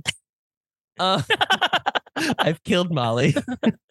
Um, Oh. I just wasn't expecting the accent, you know? It's just it's delightful. well, it's still fun to make fun of like British people's accents. I I'm Mhm. not gonna do an Argentinian accent. I actually think that's probably not best for our podcast. Yes, I agree. growth. Okay. Yeah, good for you. Um, yeah, it's not. Molly, what do you think? general general oversight. What oversight. I'll- how about let's let's frame it as like what you Overview, remember of how you felt the first time, and then like have those has that been fortified or challenged when you rewatch? Oh wow. Yeah. Hey, okay, okay, host. I think I thought it was I think I find it mid Mm. if Mm. I'm allowed to use some Oh, Gen, Gen Z Z, yeah. terminology. Gen Gen Z. Z. Gen Z. Gen Z. Gen Z. Um, and it really, in rewatching it, struggled to grab me now that I Mhm. knew it was going to happen. There were Mhm. like some songs where I tuned in, and then it was hard for me to remain. And like I could have tried harder to watch it, obviously, but I think also that speaks to, like I said, it's kind of like dour at points. So it's just, I didn't want to really engage with it. But if, because like, here's one that I know that you don't agree with me on, but like if we had to watch something uh, or everybody's talking about Jamie again, I feel like I would be like, Oh, I would easily watch Jamie again. yeah, right. This this I Um, was like not looking forward to watching again, but I knew I had to. We put it off for so long. It's funny that like I talked about not liking Les Mis a lot, but uh we did it a lot sooner than we did Evita. We were like Yeah. more willing to rewatch Les Mis. Um gosh, and it's like aesthetically, while I wish it was more fun, it's like really well put together. Like you are The watching a composition of the film. professional Mhm. movie, very Mhm. much so. I just Especially think in this like rented version where I was like, oh, the quality is better than Tubi's The version last year. I think one, well, it seems like Madonna should be able to carry it based on her star power as a pop Yeah. star, Yeah. I just don't think it translates well enough into the film form. There's And- nothing, it doesn't feel like it really hooks into her that she's not like grounding or like carrying, she's not carrying Yeah. the movie. And yeah, I think, and she relies on her to carry. And I mean, it's sort needs of like an opposite funny girl situation of like, Yeah. you know, Yeah. it kind of needs the charismatic star and it just doesn't quite have it. No. Um, I think also I was thinking about like if somebody wrote this musical now, especially in like a post Hamilton world, we would expect so much more diving into the actual politics of what's happening. Like it's it was Yeah. frustrating me how hard it was to figure out like but what is this actually referring to and I couldn't Mhm. tell to what extent it was that in the 80s it was like more recent history so they just thought people would get some things that they were referring to in a way that I was like no I need you to explain like what you're talking about Mhm. versus just thinking well this isn't really about it's not and it's not about the politics obviously like it's about her becoming iconic and being and transcending the actual politics of the situation But I feel like in order to understand the significance of her transcending the politics, I need to also know what the politics are. Mm-hmm. And so I was frustrated that it was like every time I started to get a question brewing about like, wait, so what's really happening? It like the movie was like, no, no, no, stop, stop asking questions. I'm gonna shut that door. I'm gonna shove it in a drawer and like don't ask me anything about it. And so that was also hard, especially paired with the realism aesthetically, that it was Yeah. kind of like I felt like the realism was asking me to ask this question. Yeah. I felt like their getaway to try to do that was just throwing a montage of like, and this is the strife that they experience at this time. This is montage the movie. So many montages. It's so it's so the direct okay, I agree with Molly in that like I I'll spoil it right now because we've already done this fucking movie. But my MVP for this movie is the cinematographer because I think this is Mm. like a really well composed film. Yeah. I really like a lot of the shots and um like the angle. I like when they use it's like kind of a cliche now to use put things on an angle to show that it's mm-hmm. like a little distorted, but like I thought that was really interesting. I liked a lot of the shots of this movie. But I think the editing is like I mean, he just really got what he got and they were like, yeah, make make a movie out of that. But like the direction is just like what what's the vi- like what's the vision? Like what do you what am I do? What do you I mean, when when we first turned it on, and it was this long montage of Eva's death, and then paralleling it to her going like crashing her father's funeral because she's not allowed to go because she's like a bastard child, and it just went on. That I was like, what are you? What are you trying to? What do you want us to get out of this? That death happens, like like because there's, a not e- shared there's not a- experience. there's not death. a thematic other than like the actual ha- death. There's not like a thematic thing of like okay. the where- entire nation grieves. I'm going to Eva. disagree with you though, because it's showing the trajectory of her life and the difference of who would ever expect this child who, when she was 10, was so rejected she couldn't even go to her own father's Okay, funeral yeah. to be grieved by the entire nation in such a significant way. It just felt like it went on. It was a long It was metaphor. a long metaphor. Yeah. yeah. in the movie uh, not uh, i think it's very boring when i do this but i am going to do it the show just is like here's here's the funeral and then you cut right to like eva's early life like there's it doesn't have this long back and forth Yeah, that was the thing. It kept going back and forth. Like now we're walking down the street with Eva's, and then but now it's the and procession then now it's the percent. Like there's just a lot that when we watched the stage version here, it really was just like the announcement, kind of like what happens in the movie theater. Like someone announces it, and then everyone's reaction, and then Che kind of like taking that as like imagine mm-hmm. What type of person could cause like an entire country to react like this, and then you you you see young Eva. Yeah. I was like, I think it just the the show really clips along in a way that it feels like the movie does not But I do still think that the show still has a little bit of. I think there's still it's in the writing of like what do we need? What do we think about? What are we oh, supposed to get are, out of this? There are still you know? problems I have with the show itself Yeah, too. yeah. I'm not saying that like the show is perfect and the movie fucked it up. Like I think, I think weirdly I don't I don't know what their take on, On it is, Eva. on Eva is, and I get that like, I get that it's Is that the to point? be Like, just to show us like look at how wild like this story was of how she like captured the hearts of an entire country. I think so. I think that's as, that's as far as they got with it. Yeah. it's a very rough draft energy. It's very concept album when you really It's very concept stare- album. start I also wrote in my notes from the original one, it's so gay to be like, this political story is actually about this woman with beautiful gowns. Um, The Adam thinks that the hats really are are it's more about the of hats, not the gowns. I think it's a milliner's film for sure. Wow. Yeah. More so than Mil- Hello Dolly. Miller. No, no, how dare Nothing you? could out, out, out Milliner Hello Dolly. No, nobody can. Um, but I liked I uh, anytime it, just any hat. I was like tickled by hats in this film. Yeah. Uh, Adam raves. I was tickled by the hat. I was tickled by the hats. Put it on the front of the poster. Well, let's listen to something. I don't know. Um, she goes to Buenos Aires very early in the film. Let's listen to Buenos Aires. What's new? Buenos Aires. I'm just a little stuck on you. You'll be on me too. I get out here, Buenos Aires. Stand back. You wanna know what you're gonna get in me? Just a little touch of star quality. I hate this song. Oh, okay. I hate it. Do you like the original? Do you like the original version too? Or Oh no? wait, no wait. I'm confusing the songs. I don't hate this song. Oh, This is you one of the hate better songs. You hate "Don't Cry for Me, Argentina." No, no. I was thinking of the B A B A Big Apple Oh my Oh my God. that well, I I- hate. I we we laughed when it started because I was like, "What? What words are you?" s- I don't know. I mean, Big one Apple. is is Buenos Aires even notice Big Apple, or you're just being like, this musical played in New York, so we're gonna reference it, right? Yeah. I hate it. Um, and it's just it's so it's um look at the fireworks. It's just like the same again and again. And I was like, you're adding nothing with any of these choruses. I'm not doing anything more.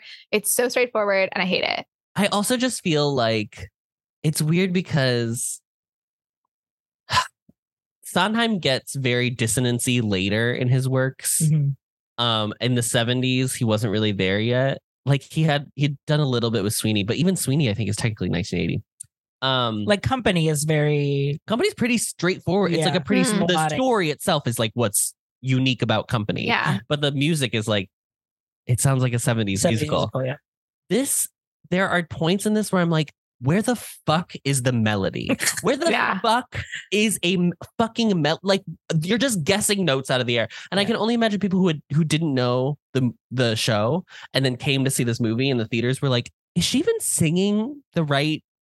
I mean, No? you sang Yeah. it earlier, but the middle classes like, it's truly like, oh, so you're just you're just reciting is with, Res- with pitch. recitative. It's rest Um, but it's like try it's trying to do like it works for Phantom because it's Yeah. set in the opera style and it like is harkening back to those classical sounds. Whereas like this is trying to like make it super modern. And I almost wish he would have just done it. Wouldn't it have been cool? Do I trust Andrew Lloyd Webber to do this? No. But wouldn't it have been cool if it was like if it did sound like an Argentinian tango throughout the whole thing, or like variations Yeah. on a tango? Mhm. Like that would have been really cool. But like he just tries to do this like very I don't even know I don't even know what to so describe. 80s. It's Yeah. so 80s. Ugh. I mean, at the time, I'm sure it was like, we're going to modernize this story, but now it sounds so dated, is Yeah. part of it. But also, it's just not interesting or creative. It just, the, there are songs that just feel like they didn't try to really make them Mm-mm. songs. So that's what's Mhm. frustrating. But the actual song that you played, Buenos Hello Buenos, Buenos Aires. Buenos Aires, is, is actually good. I think it's a good Yes. song. Yes. Yes. Um, it's maybe my second favorite after Don't Cry for Me, Argentina. Mhm. I feel also though frustrated with it because it feels like the song that Madonna should kill the most. And it's not it's- bad, but it's not making me excited either. No, I mean, obviously it's lowered for her, but Mhm. there's still it feels like slower. It doesn't feel exciting. Like there is a there is a performance of Patti LuPone singing this at the Tonys where it, she is just parked and barked. Like she is just singing there, standing. You see her neck veins as she's belting the fuck out of the song. But it's you can tell, you can feel the excitement of like a girl stepping into like the big city for the first time and like seeing all the possibilities that could be for her. And I just don't feel even in the scene that plays out, it feels so like uh not demure, like it feels so muted. Like it feels Mhm. like really like subtle. I'm like, what if so What? much of this feels so- more intimate than like the musical on stage Uh, does, but Mm. not in like a way where I'm like, oh, because it's cinematic. Like I've like so much of it is like I just want it to be a little bit bigger. Bigger. Like I'm like, put it's a it's still a musical, girl. Like it- yes, I know there's no chorus girls in the show, but like But I need are- something. But there is like a Greek chorus, like in the show, like Yeah. they they use it in these in some of the numbers, like the you know the rich people singing or like the soldiers like singing, like it's still being used. So like yeah, it just didn't feel as big, especially for this song where it's like muted. yeah, yeah. They could have Uh, done like the um the guys and dolls uh tableau, the city. Do you know what I mean? Like they could have involved the people around in the city in like a dance number or something. Yeah. yeah. We have to get over this thing too. And I say that understanding that I'm a person who loves the sound of music and knows that part of the reason I love the sound of music is because the beautiful vistas that the movie gave me. But like, Mm. just because you shot it in Argentina doesn't mean it like is like makes it per I don't know. Like I, you could have done more interior stuff and I would have been like, oh yeah, probably because it could have been easier to shoot. I don't know. Something like about not it like relying on the location To, like, tell half do the your job for you. Yeah. Yeah. You still have to Yeah. like make it animated and kinetic with the the cast that you have, like the Yeah. people that fill out the. I want to go back to what Molly was saying though about the music, and it is crazy how like this has some of maybe his worst mu- music, and also and also his some of my favorite songs. Like know, I I know. Argentina, "Don't Cry for Me, Argentina" is a is, Is a transcendental. It's so good. It's like- like it's incredible. It's incredible. It's the the lyrics. I know Andrew doesn't do lyrics, but I, the lyricism of it and the way she's like discovering how to play with people's emotions in real time and using it like against them, but it it still manages then- to sound so- sweet. Yes, and that you feel for, like you Yes, believe what you she's believe hearing. it, yeah. and the fact that it's like when people sing it now, like it's it's almost you can sing it super earnestly, or you can sing it in the setting of the play in the show where it's like it's kind of being used as a political tool. Like the Yeah. fact that the song has two lives basically in that way. There's so much subtext in that song. And I think one of the weird things about this movie or this musical in general is just like then there's such lack of subtext anywhere else that I'm like, wow. So you do you do You do get, it to to- some degree. you do understand it, but you are like, well, we don't need to use it to get from one It- point to the other. It does feel like it's like as if it were very rushed in the making of it because they it feels like some things got so much more time than others. Mhm. yeah. But as far as I know, they didn't have any particular time pressures on them or anything. So No. I don't know. Nope. Yeah. Well, here's a here's here's the girl. Here's the queen of the moment. Don't cry for me, Argentina. Don't cry for me, Argentina. The truth is, I never left you. All through my wild days, my mad existence, I kept my promise. Don't keep your distance. Have I said too much? There's nothing more I can think of to say to you.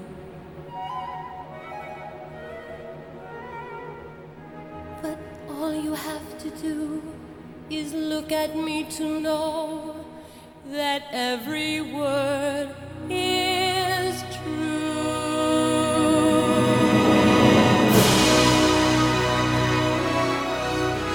What do we Um, say about this song? Because it's perfect. What do we say about what do we what is there to say about this I song? need more drag queens to perform this song. I need more. Mm. It's shocking that I've never seen. First of all, it's shocking that they've never done this on Drag Race. Yeah. At least UK. I mean, they've done cats now. They did memory. Oh memory. yeah, they Yeah. did memory. That's so it might be maybe it's coming. right. Has, Coleman, has US Drag Race done any musical theater songs for They did let it go. lip sync? they did let it That's go. not- And They they did did um, Dreamgirls. Dream Girl between Okay. Latrice and No, No, Chi-Chi Chi-Chi and- That's, and, is um, that the? Is that That's the when she uh, you got to know when this where this music is coming from? Lip yes, sync? Okay. yes. Oh yes, yes, yes, yeah, yeah, Yeah. yeah. Because who's who's she? Chi Chi and Thorgy and Thorgy does Thorgy. the Yeah. Cartwheel. Cartwheel. And they're like, Girl.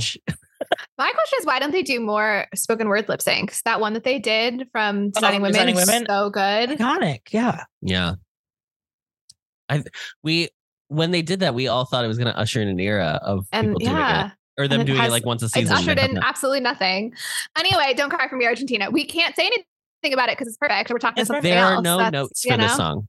No No. notes. It's it's a perfect it's a perfect closer to act one in the show. It like fits so well within the music the movie. Like I think if there's one note I would give it, it's like I wish I wish that uh, I wish I wish there was more cuz they keep this movie so realistic in all Mhm. of the like visuals.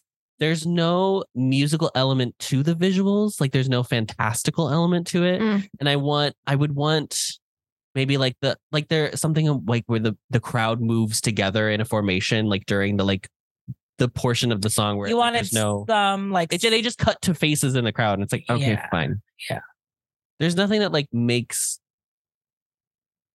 it feels flat like you the wanted the balcony to jut out of the I wanted the Yeah. balcony to come out of the screen and is that Yeah. so much to ask for I mean, I Um, think I think we're getting again to like there's so much of like masses of people in this, but they're so Yes. underused in terms of actually being a part of the musicality of the yeah. show and feeling connected to like what's happening with the story that they're telling, right? It's like they just they just do like they walk and sometimes they run and sometimes they fight each other. That's kind of Yeah. it. That's what all the all the people do. Yeah. And it'd be interesting to make because the people of Argentina, you could argue, are a character. It would be interesting to make City, them in seem more. and the City. A character. it would be interesting to make them seem more like a character. Now, maybe that would get weird if you make it seem too like they're um all the same. Like it would be making them more even more monolithic than they already seem to be in this in a Mhm. way that could get it could get weird and problematic at some point. But I feel like there's a way to do it and make it interesting the way that people could the like problematic ship has sailed on this film. Yeah, Um, they cast Madonna as Eva Perón. I don't know what to tell. I hate to break it to you, Molly. She's not Hispanic. You know who does a great, you know who does a great like big mass people in a movie musical? Miss Kenny Ortega. Mm, Really knows how to Sure. how to wrangle them. in- Little Miss Ken. Little Miss Ken really knows how to get the girls moving. mhm. Yeah, I I wish I there was that be more cool. specificity to the to the crowds. Yeah. But I do like It is. I mean, that's the relationship. Like he, she's Yeah. clearly the you- whole thing is about how she people's- tortures them. yes. Yeah. And I think you could lean heavier into it being her perspective and therefore the people as portrayed by how she sees them rather than, you know, how they really are. Mhm. Now it would get interesting if you look really hard into being her perspective of what is Che doing then? Is he a Right. figment of her own self-doubt or like what's Mm. Mm. This is Yeah. the one fantastical thing that this film has is Che. It's Che. And Yeah. I do like I like that he is in the scene. He's like a and he's almost always like a laborer. Like he's always do, Mhm. working in the scenes, and I do think that's cool. Um, but I, if the if it was, it would be cool if it was like you could easily visually be like this whole. You're getting her version, and then he pops in, and somehow to it looks that. different. yeah. To be like, don't forget that this is an unreliable narrator that you are like following Mm, around. yeah, that that's would be super cool. but I it Doesn't yes. that's a different movie. I wanted to talk about Che, and I was thinking more about him because I watched Chicago like a month ago.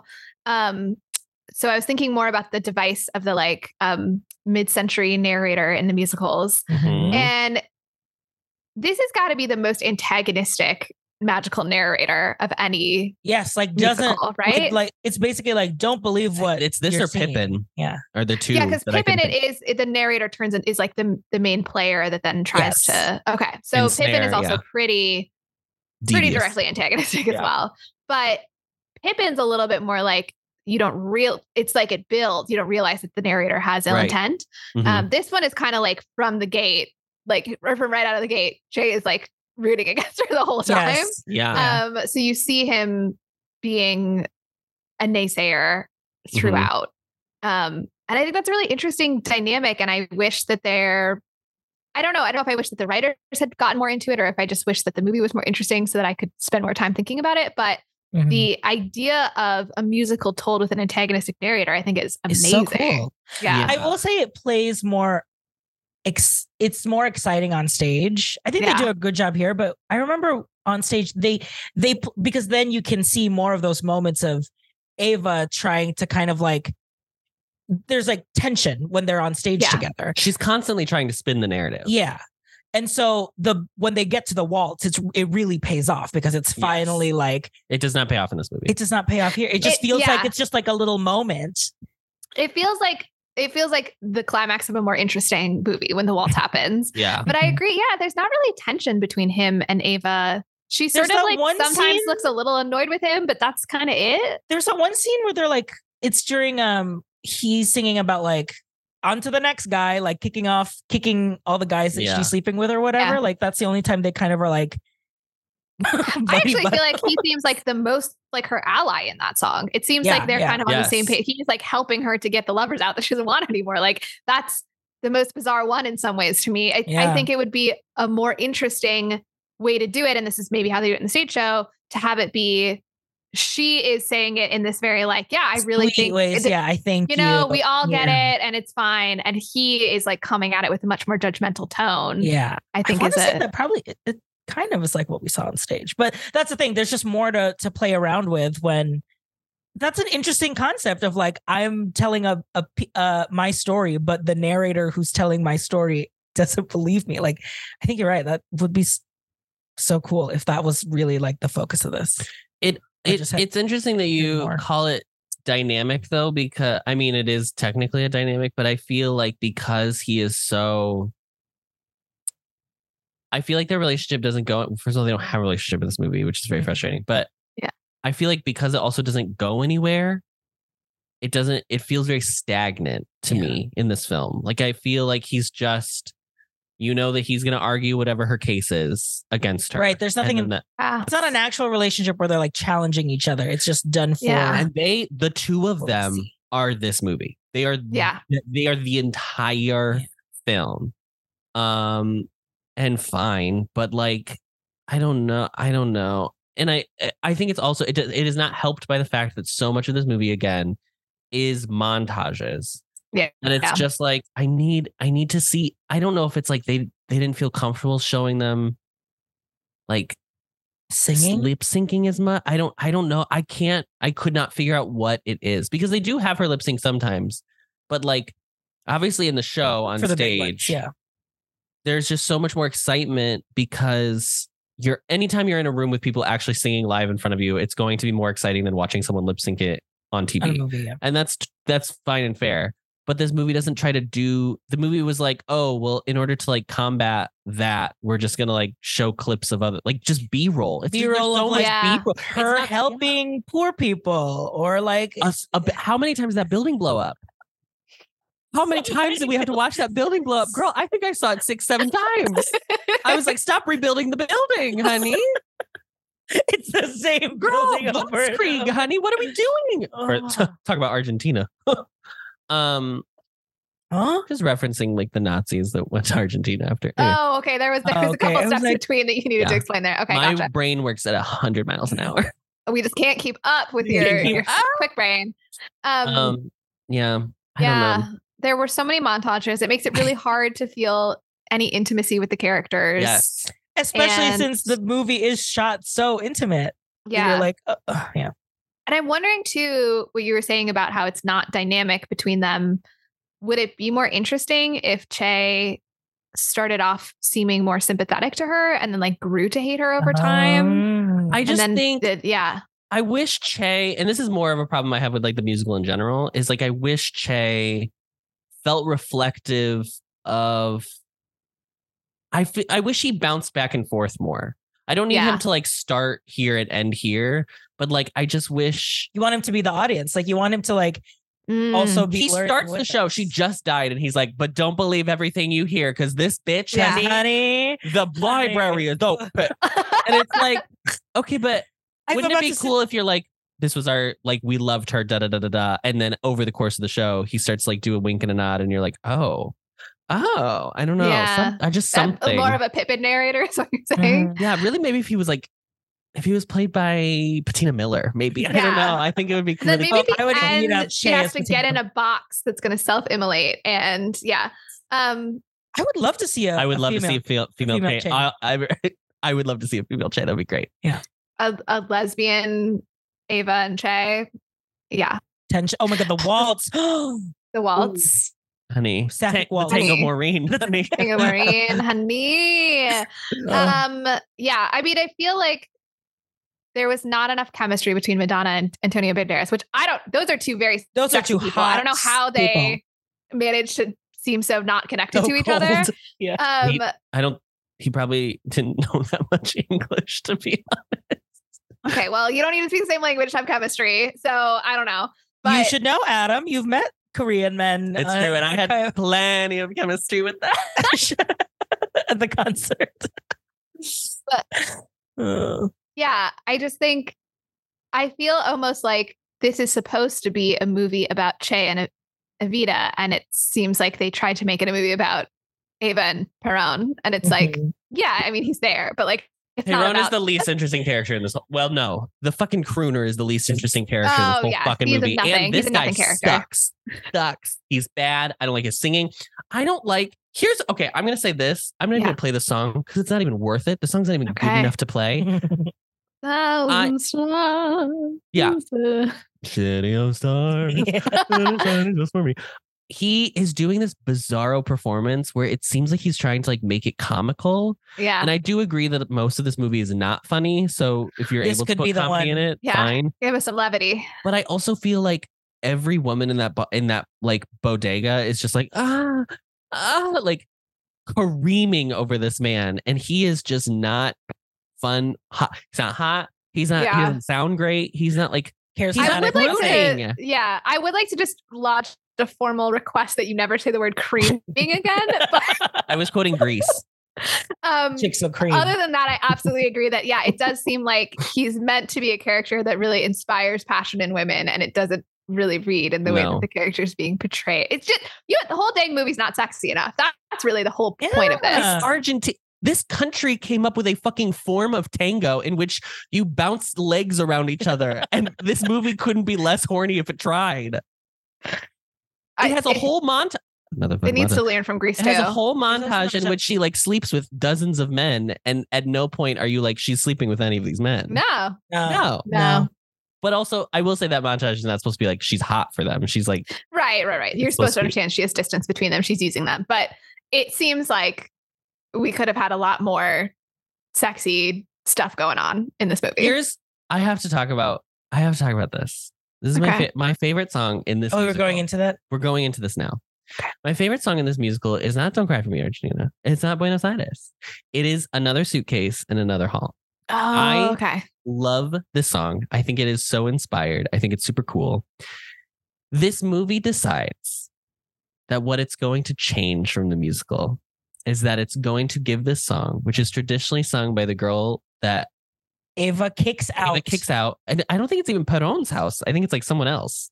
No, it's Peron's. Oh. It is Peron's. It's like her. It's after they meet at the dance that they- they're Yes, finally that's like we are finally going to like make a partnership with one another. And when she goes to right. her uh whatever because they do the bit of it in the movie and they sing a reprise but she kicks out the person she kicks out one of the girls that like is Peron been, had Pedro been sleeping with. seeing that basically it's like you're done now It's my turn. it's my like this is over now And so then this girl gets the song where she sings another suitcase, another hall, talking about like, so what happens now? Very, it's very melancholy in a way that like Mhm. is really cool.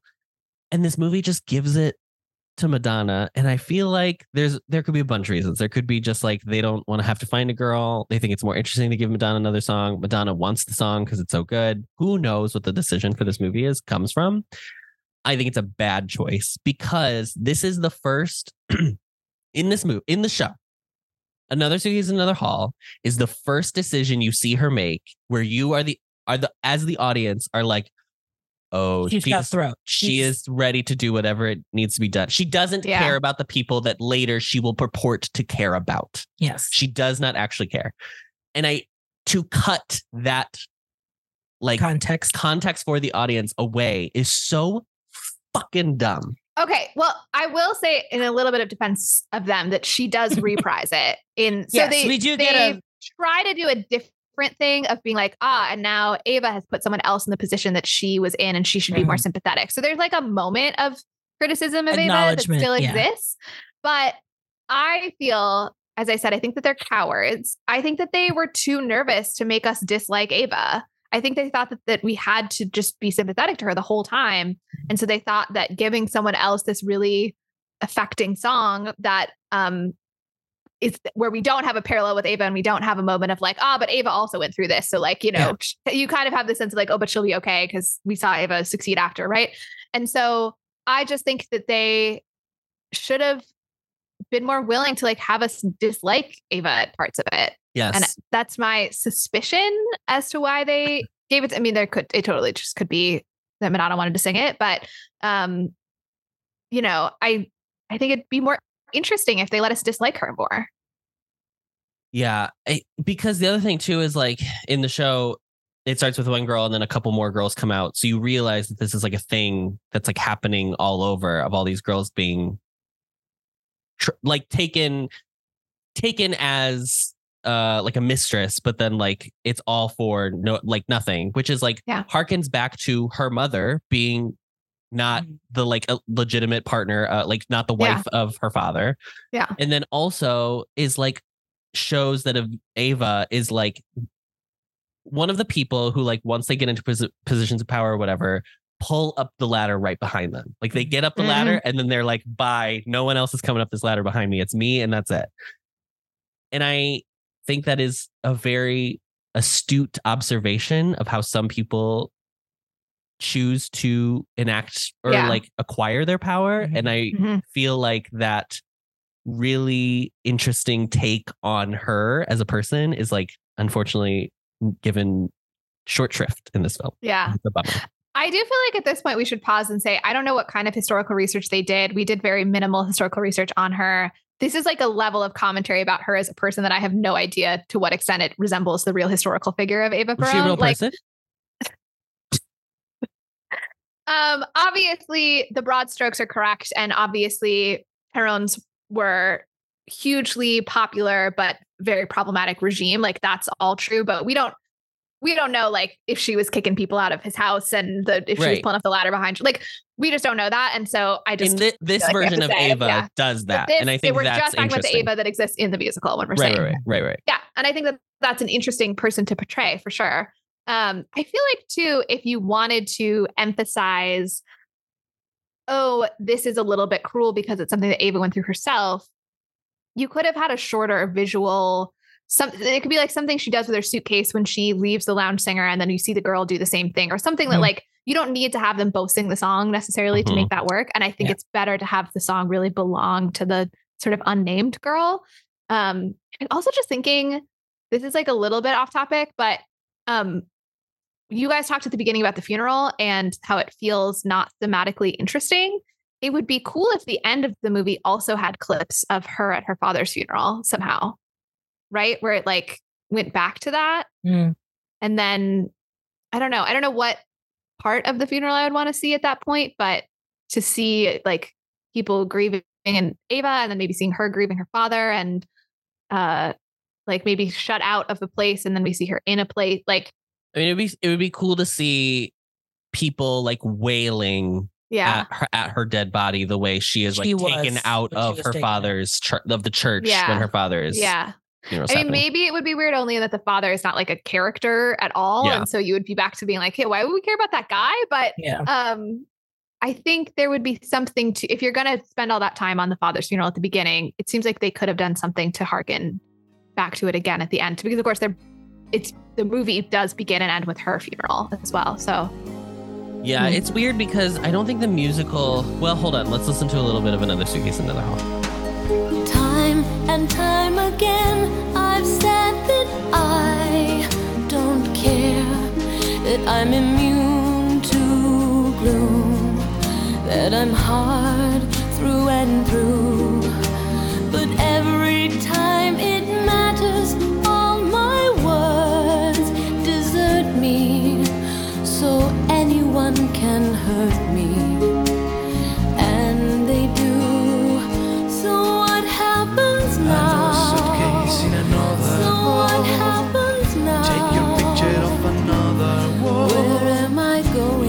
going You'll get to? by, you always have before. Where am I going to?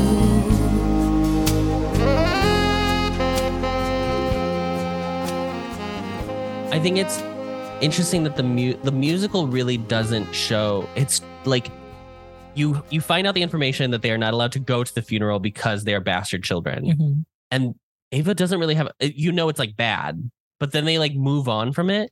And I almost feel like by making it this bigger scene, I felt like I was like, oh, did she know her? Like, I feel like the the interesting thing you're supposed to understand is that Ava came from she is nothing. She is a no one to the point that she is a illegitimate child looked down on by everyone in the town. yeah. But like then adding this whole like she's weeping over her father, I was like, oh, I thought she didn't know it. Like, do they know each Mm, other? Th- Yeah. The part that's important is the wife refusing her mom and not letting them in and Right. not the breaking in and wailing over his It's a cla- it's the So really that class part thing. shouldn't be in it. it's about Yeah. class. As I will never Eva accept the middle herself- classes. My father was Class. classes. there is a part. Okay, I have to do this. I hate to do do this. I'm so sorry. Um, there is a musical called The Musical Musicals Musical. I've talked about this many, many times. I'm so sorry to bring it up, but people keep not listening to it, so I don't know what to tell oh, you. okay. Um, in there is an Andrew Lloyd Webber segment, and the character's name is Juanita. um, and there is a segment in which she sings. Um, No, I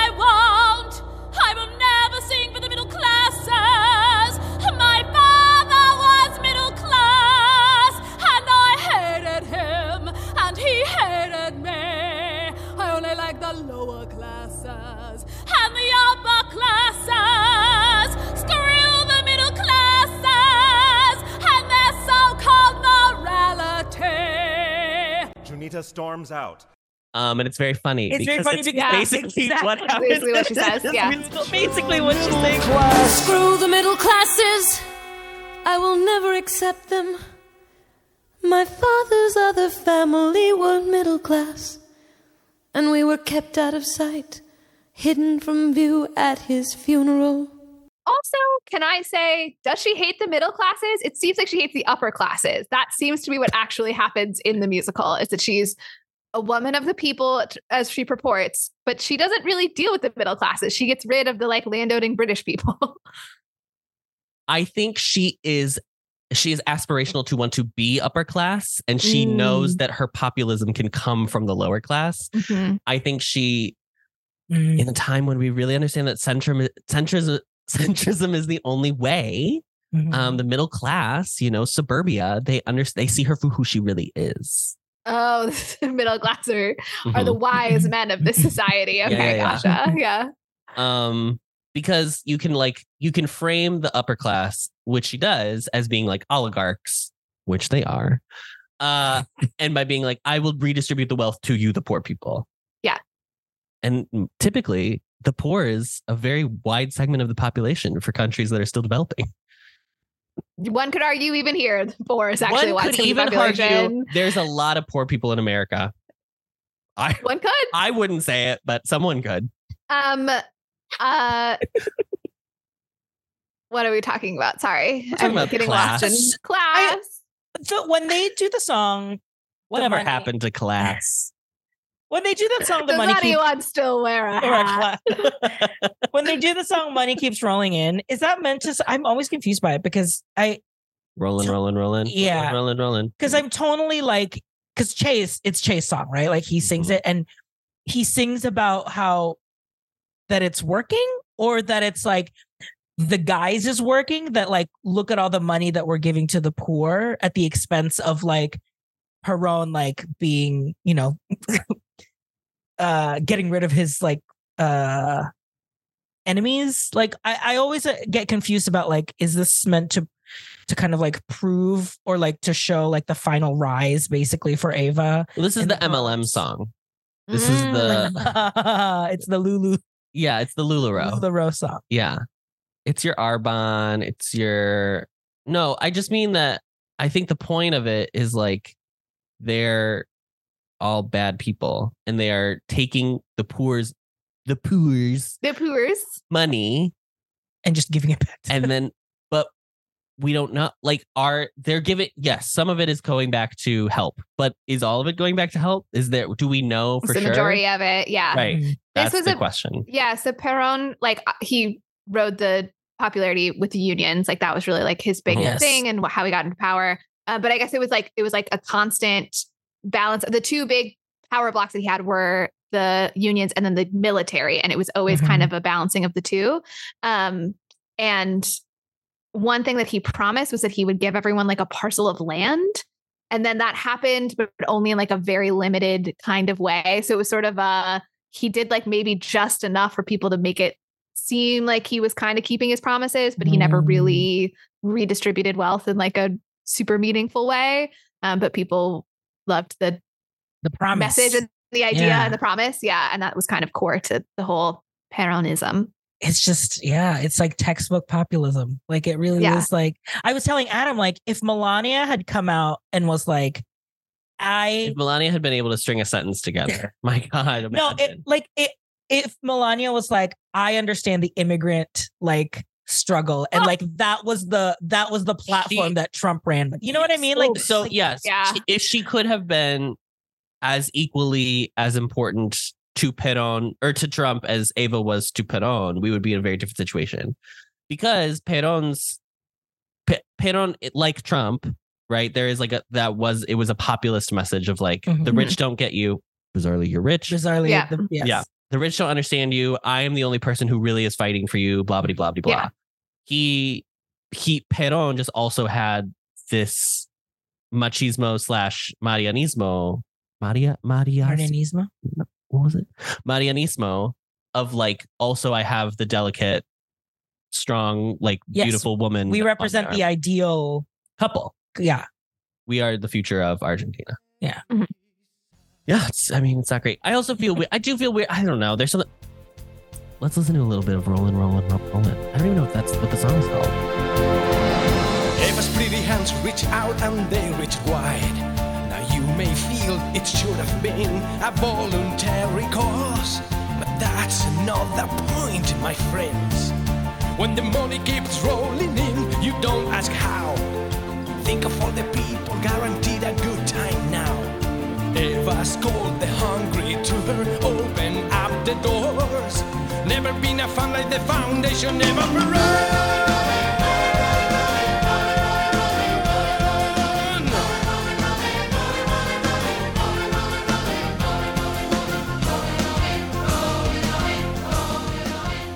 I do think it's interesting that this movie. Okay, this musical is about Eva. Um, I get that she is the most interesting person, right, in this whole situation.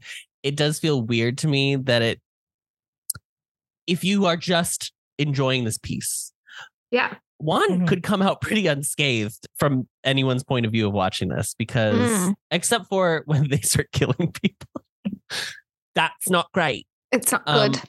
but so much of it is like she's really like coordinating this whole thing and it's also like how much of that you know what i you know what i mean like it there's something about it being like well women wily women There's also, I feel like a little bit of like poor Peron who like maybe loves her more than she loves him, or like he loves her as a person and he loves her.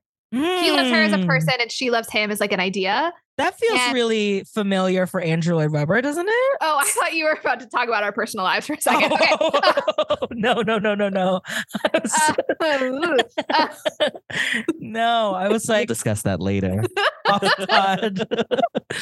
um, Uh, there's like a baller scene where he says something about like I could still imagine us like just going off into exile and like ha- just having a drink together on a veranda. And she goes, "I have that nightmare sometimes too." And he has this look that's very like I was not trying to describe a nightmare of like calmly sharing a drink with my wife in another country. It was like so. I feel like that part of it kind of undercuts any uh mhm. commentary about Perón as like a real political figure because he's a little bit of like a sad man. He's a little bit of a Mr. Celibate. it's Yeah. weird too because they he it it makes the movie feel like it's like oh he just happened to end up as the president and had no aspirations of his own to be there and it's like all through her wishes that he got to where he got and it's like I don't I don't know. probably not right I mean he It's like probably that. wanted to be president It's like that Hillary Clinton story. Do you know the Hillary Clinton story that she was The blue- driving through? the blue dress oh no that's No, Yeah. they, they were driving through her hometown and they stopped at a gas station and In- the guy she in had dated. Outside Chicago she's from a she's from a suburb Oh, okay. Um, the guy she dated in high school was working at this gas station in their hometown, and so she like said hi to him, and they get back in the car, and Bill says, "Isn't that funny? If you had married him instead, you'd be the wife of a gas station attendant." And she said, "Oh, honey, if I had married him, he'd be president of the United States right now." Which Ah, honestly, slay. But I think that that is also kind of the narrative that they're trying to yeah advance to with create here. yeah. It's like he would not have been able to do it without her. And she's really the the whole brains behind the operation. There is this like I wonder if it's like a trope. I mean, we've seen it in Scandal, like Mellie. Like there's this like kingmaker trope of it's like Antony Yeah. and Cleopatra yeah. is what it is Yes, it's like behind like the greatest man. The it's like the wife who has all the drive and and Yeah. Yeah. and a, power. it's a long Nancy- told story. It's Nancy Ray, Nancy Throat Goat Reagan. I mean, I, God, I, I believe believe I became submitted to HR previously that we weren't using HR got fired, girl. girl, HR is oh. sleeping on the couch Yeah, right now, girl. HR is now reading Secret, emails. secret. HR, Respond to my complaints. Still learning to read. Oh, I've sent him so many emails. Yeah, there's been a few There's been a few of them, yeah. even American first ladies who it's like There's a whole show about all the first ladies, but like, um, Eleanor. yeah, I, Eleanor. Would you say Eleanor's probably the biggest one? That's like, she really held. Credited as having run things for Yeah. him. Yeah. No, Woodrow. Apparently, what the whole the whole conspiracy is like Woodrow Wilson's wife was the first female president of the United States. Oh. Like she Oh. like ran the show. Because he was also Pod like Save ill. Did a whole Like separate pod miniseries? about it. Yeah. Yeah, really Oh. Yeah, I would think it's Eleanor is like the one example that I know. I would say she's maybe the most famous now because Woodrow Wilson was president quite a while ago. So there's Yeah. nobody that really, I mean, not, I don't know, it's, I don't know But how many people are alive now who were alive when Eleanor Roosevelt was first lady, but it's She a had, more she recent had quite the span of time that she was. But Yeah. was El- oh, yeah. but wasn't Eleanor's also because like he was like sick or like he was or no? That is famously part polio, of it yeah. for, yeah, for FDR. And is it also with Woodrow Wilson? Is that he was supposed to be, was he ill as well? Oh, I didn't listen to the podcast. Oh, okay. No, no, no. Who knows? Research now. Uh, No, not me. I didn't know we were going to talk about Woodrow Wilson today. You're the one that brought it up, honey. I brought up first ladies. You brought up I Woodrow just wanted Wilson. to bring up Nancy up Frogo Reagan. podcast. just really wanted that Nancy joke in. You just had. I love making Molly mad. It's so fun. yeah, Hillary. That was Hillary's whole narrative. Yeah. I actually don't think her narrative while Bill was president was that she was like running the show, but that she Yeah, had no. aspirations to, to be that she was much more something involved in the politics than Yes. the average first lady. Yeah. yeah, and she made a lot of people mad with the I don't make pies or something like that. Whatever the whatever that one thing that happened when she was like running for when he was running for governor of Arkansas. Arkansas. Yeah. Because you know how all women, every woman has to represent all women. And we Yeah. couldn't just have multiple people who are Mhm. women who No, live their lives in different ways. you got to pull up the ladder. pull the ladder. You gotta one pull up woman. that ladder behind you. There's Yeah. only one woman that you got to can break exist. through the you got to We've break through the glass ceiling and then you got to call the glass company and be like hey i have a glass ceiling that's broken can we get a patch on that please Right. At the end of time, we know there'll only be one woman standing, and we're all programmed to to compete to be that person. anne hathaway we couldn't let her win we had to bring her down The Shakespeare one or the now one? both Both. Both. It's a cursed name, just like recording Evita. hamnet um okay I had a moment when you said that where I just looked up at the top of the Zoom just to be like, this is Just be like, recording. this is recording, right? Okay. this isn't a fever dream is it we do this three times. Oh my God. um okay um So anything else? is there anything else you want to say about this movie? Let's talk about specifically about performances. This is the one thing i don't really think we've discussed. I think i think antonio banderas is good in this movie. Mhm. um i think there's i think there's a vocal problem for most of the people in this movie. I don't think the Yeah. vocals are hitting the way they should. No one's really killing it. no but In a way, it's better that no one's really killing it because if one person was really good, then you would be even more aware that no one is really killing it. yeah But and you'd be sad for that person that they were stuck Yeah. with everybody who wasn't good um but i do think of all at least the named people antonio's the best one in this movie I agree. I think he's I the think- best. I think his his natural suave and charisma just kind of works with it. and he does he's not afraid to like really look in the look look down the barrel of the lens and like speak to the audience directly which Yeah. is very cool. It cool feels like he's acting. Like I know, I, I would say like he's the one that's really acting. I mean, Jonathan Pryce is also acting, but it's such Yeah. a stuck up character. Like it's just such a stiff character that Yeah. you It's hard don't to relate to him. Yeah. Yeah, Yeah. He, uh, it is funny that we're saying this because I mean, maybe it's just because I know Evita. So I know that like there is a narrative character, but I have to imagine like most, most movies and most, definitely most movie musicals, as we can attest, do not have characters that speak directly to camera most of the time. Mm. We always like comment on it when it happens. Um, yes. One what famously one cat kind of set one cat, one cat My nemesis. nemesis. um, one, but like Tevye, like it's Mm. not there's there's a handful of movie musicals that do this Mm. and it i'm sure for people who again like didn't know the show they walked in they're like whoa, whoa hi buddy boy um but you get used to it pretty quickly i actually think Yeah. i don't love the direction of this movie but i do think the way they incorporate che is very smart Mhm. and i think feels like the most thought was put into what his role in this film is Mm. in a way where it kind of is like and then they didn't think about what else to do with this movie Yeah. besides I- just shoot the movie. I agree in that I think they were thoughtful on how to get him into the scenes and how to work him into the background and the logic of whatever is happening. Yeah. Mm-hmm. I disagree in the what we were talking about earlier that I think he could have a more interesting dynamic with Evita. Yeah. Yeah. But yeah, I think I definitely think that Antonio Banderas is the best part of this movie. Yeah. I I have a feeling I'm gonna say something crazy and tell me if I'm wrong. Okay. I think there is a there is a path for music star to movie star. I think there's a path for movie star to politician. I do not think there's a path for music star to politician, which I think may be where some of the issue, like some of the unbelievability of Madonna. Like I don't think Uh, I was really not sure where this was going. I don't know why it took me so long. Okay, yes. I I think there's like there's musical star power, and I think uh, like movie movie star can fit into like both worlds kind of in different ways. But I don't think a music somebody who's pop musicians are cool. Politicians they're not, not- inherently cool. What's Yeah. incredible about Madonna is that she's so iconic because she's so like she was pushing against any mainstream, girly that had ever happened before her. Yeah. And Ma- and Eva is just like going for power. She's not like doing she's just It's doing not equating. the it's a way- different thing. It's a different thing, but doesn't. There's something that really- you're not buying. yeah, this is It's interesting on like a meta level of you're saying this would be a more interesting movie if they cast someone in it who is the kind of movie star that we could all see becoming a politician because they can inspire that level of adoration. Well, I think it'd be interesting to cast a movie star because they could act. Let's start there. But no, I But think that's. what but I am I am Yes. saying that like yeah. well, I think what they're thinking is like she is such a star. Yeah. Eva was such a star. Right. They're both stars. but different Stars. kinds of stars. but they're not the same. star And that's power. where I But think it's like doesn't Yes. match up. Yeah. I think that's an especially interesting idea, especially so again in would a post Meryl have worked? Is that what? Like, Oh, would, easily. I don't yeah.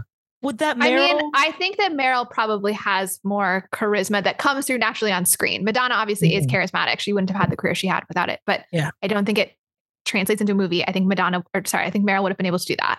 But no, I have a different question now, Mm. and I'm ruining what could be a really good closer. But I think we have to discuss it now yeah. Yeah. because in a post-Trump world, the idea of movie star becoming president seems very Oh, very yeah. likely. So the question is, who do you think would be the best Eva Peron if we were casting it now in terms of who we could most see as Would a run. as a woman who's a movie star that we could see running for president one day? Does age matter? Does it matter when we're electing the president? Oh, so you oh I'm sorry. We're not wait. What's the prompt? The prompt is who would you cast prompt Eva Peron now? A movie star now that you Okay. would cast as Eva Peron on the basis we can exclude ethnicity Okay, for this okay, okay, okay. exercise Yeah. on the basis that you could most see her becoming president one day. So I'm saying does it like I think the age would still matter if that they would still have to play. they Eva still have to Peron. play Eva Perón, so it can't be like Judy Dench. Even though God, she'd be great. You know what I mean? I mean? mean, Judy Dench is also not an American citizen, so I don't think she can be the president. Or okay, she's not playing the president, she's playing Eva Perón. no, I'm What's saying it's a, problem? I'm saying that the actress, the real person, could Uh-huh. one day be the president. Okay, so But there's a real viability. There's a viability. current Okay, movie okay, okay. star? Yes. What current movie star? Although I guess maybe is it more accurate and also more believable to American politics to say you could see her becoming the first lady rather than becoming the president? Sure. I don't Sure. Maybe we should Or say both. maybe we should Yeah. do first first lady. a so I think. I think we can be a little loosey goosey with are they the right age to play Eva Peron Okay, right okay. now? Yeah, yeah. But I think it should be a contemporary movie star. Yes. And I'm basically saying what female movie star right now you think has the right kind of gravitas that you can see power. her tr- Oh, transitioning into politics. Adam, Adam's got I want to go last. After a I long want to prompt, go last. a I long know. prompt Adam finally got. I've been explaining this for so long. I don't have one. So RJ, Oh, you and do I you have, have one? to. I'll go first if you need me to go. um, no. Why don't you go so I can know like what what area we're going for? Okay. This is a person who wonder if it's crazy. eh, no, I don't think so. An extremely skilled actress Okay. has won an Academy Award for Best Actress. Okay. Okay. She, I think, has been nominated multiple times. She uh, is politically engaged, Okay. Oh, I and I could, and, and I still think she's, I'd say young. She- I think she's in her forties. Okay. It is Natalie Portman. Oh, I mean, gravitas. And she's and she's already played a first. And she uh, played Jackie. and she's played Jackie. yes. I That's could see answer. Natalie Portman Okay, having like okay, a yeah. second husband who's a politician, and people would really, okay, not very relatable though. I think would be her biggest issue if she tried to make her that biggest problem. that switch to politics because uh, you know she went to Harvard. Like I think people think of her as like a very fancy, refined kind of person, and Americans don't necessarily like that. Okay, maybe in the same vein. Heigl. Yeah. Maybe in the same vein. Maybe not now, but maybe like a few years ago. Maybe like ten years ago, or like at, maybe in like early two thousands. But like a Julia Roberts, because like relatability strong. Totally high Totally relatability. strong. Um, She's she's someone. You know what they you know what people vote for. They vote for someone they want to get a beer a with. That's Mhm. that's Julia Roberts. Have a glass of well, I don't know if it's Chardonnay. beer, but it but she is very like approachably pretty. I think is what people really like about her. Right? Is that she Yes. she's so beautiful, but like there's something about it that's not. It's not like Angelina Jolie is like a Too much. striking. unbelievable, striking. Yes. Julia Roberts feels a little bit more Staggering. next door. Like yeah, But but can- but yeah, staggering. But still has the like like the Erin Brockovich. Like she can still like get in the like a Mm, deep yes, we've seen her. connection of Yes. like I can get serious and like I can fight for like Yeah, what's right yeah. kind of feeling. Okay, I'm gonna Okay. give. I think my answer is gonna be more in line with RJ's. Okay. Okay. Um, and it's gonna be a similar. Like she would have had to play Miss Perón earlier, Yeah, yeah. because now, but now I think she's the right age to be the first lady, Mm. and it is Jennifer Aniston. oh, this is compelling. So Because I thought of Jennifer was- Aniston first. You Yeah. did. I did. So she she was like America's sweetheart. We all Girl love next door. Rachel. We all got the haircut, right? Yeah. Then we saw her go through this very public Very public. break, right? And everyone roots for Jennifer Aniston so hard No, now yes, truly. that if I and, was I was and- Team Angelina. Sorry. Oh, okay. Well, okay. but I think on the whole, society roots for Sure, sure, Jennifer yeah. Aniston. Everybody wants her to find that that guy that's like the one and you know Mm-hmm. fixes the whole thing. I think she has gained more gravitas as she's gotten older. I don't know if you've ever watched um Morning what is show? it called? The morning show? Yeah. Mhm. It's a really good show. I would recommend it. Um, I think she shows that she's like really grown as an actress in that show. Adam does not think it's a good show. No, You don't think just it's a good funny. No, no, I've never seen it. I just think um there's a podcast I listen to called Las Culturistas, and their running joke is that it's written by a room of fourth graders. The, the the writers are just like throwing anything at the wall that it's like, oh, there's there's a there's toddlers writing the show. It's very funny. I have seen her like I saw her movie Cake where it was like she was like, like a more serious note. So like she has Gotcha. but then her her comedy is so laid in. Like Yeah. it's so it's like that strong Julia Roberts relatability. Like you just feel like this is a normal like this is a person that I know. I just, yeah, I think that she has the exact right combination of gravitas and relatability that people would love her as the first lady. Yes, Adam. Mm-hmm. Oh, yeah. I have two other options. Okay, Okay. okay, okay. It's the best comp Um, I've ever come up with. I know. Gabrielle Union. oh, So good. she already kind of is giving first lady. Like I Yes. mean, in like the Michelle sports- Obama. in yeah, the Michelle, yeah, yeah. yeah, yeah. So Gabrielle Union That's and um Eva Longoria Parker. I think it's just Eva Longoria now because I think they got divorced. I can see that too. I think Gabrielle. I feel stronger for Gabrielle. I actually, I think uh, Eva Gabrielle Union was one of my first thoughts as well. Actually, that I Who? thought about Gabrielle Gabrielle. Gabrielle, Union Oh yeah, because Gabrielle. because she has it's the it's the elite like it might be a little too in the Natalie Portman for some people, but like Mhm. the the poise. It's the poise of like she just seems like she's pulls always off- put together. She always She pulls plays off- she's scheming. And I don't mean that in a negative way, but she always is a character who has a plan. Something Yes. else going. Yeah. Mhm. And I think she I think she does have the relatability. I think that Oh my god, her I family is Gabrielle adorable. Union- Like I Oh love. my God, they're I'm obsessed with her family. I guess Dwyane Wade would be the president. in this case, too. Yes, yeah. um, I think she has like the perfect amount of like, I think Gabrielle Union is like a person you see and you aspire to be as put Mhm. together as she is, but she knows how to like every once in a while, like she would start getting some flack for being a little too aloof. And then she'd like go give the perfect interview to like remind people that she's actually really cool and down to earth. So I think she would be, it would be a different type of publicity campaign than Yeah. Jennifer Aniston, but I Mhm. think it would, I think it would work.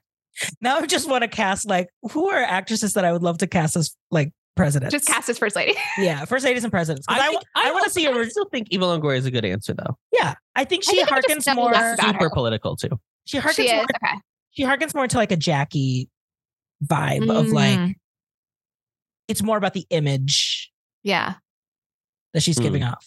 I've never just like I never watched Desperate Housewives or like engage. I feel like I've never really engaged with like her media, and so I just Mhm. don't have as much of a as strong of an image. She's like very, insanely pretty she's though. very funny. Yeah, Yes. She's one of those frustrating people who are pretty and also funny. and also it's funny. like and also like, like, smart. why? you And don't you're like, damn it. that's not yeah. let not us cool. uggos have something. Okay. Please, yeah. I can't believe we're casting Gabrielle Union as Evita. Incre- inspired casting. Inspired casting. Also, I thought at one point that you were going to say Connie Britton, and that would be another Wait, Wait, so that's good. the answer. Friday Night Live. Wait, that's Cash the answer. I mean- American Horror Story season one. That's good. Yeah. That's Ooh. good. Honey Ooh. Burgess Evita. Oh my god, we did it. We did it. We solved it. You solved world We peace. solved Evita. and honestly, I'm that's quibbling, I'm quibbling a little bit. I'm just gonna say this. Yeah. I'm quibbling a little bit with your insistence that the first lady must be relatable, only because Hillary Oh. Clinton was first lady of the United States of Yeah. America. And how did that work out for her, Adam? Not well, but she still Yeah. was it.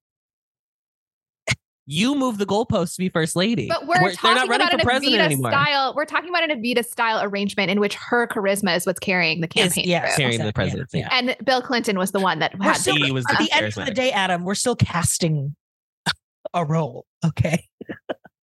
Sure. And it's funny that in all of these, um, in all of these scenarios, Che is still Mandy Patinkin in absolutely every single one. in every single one at any age. At any age. girl. Who cares?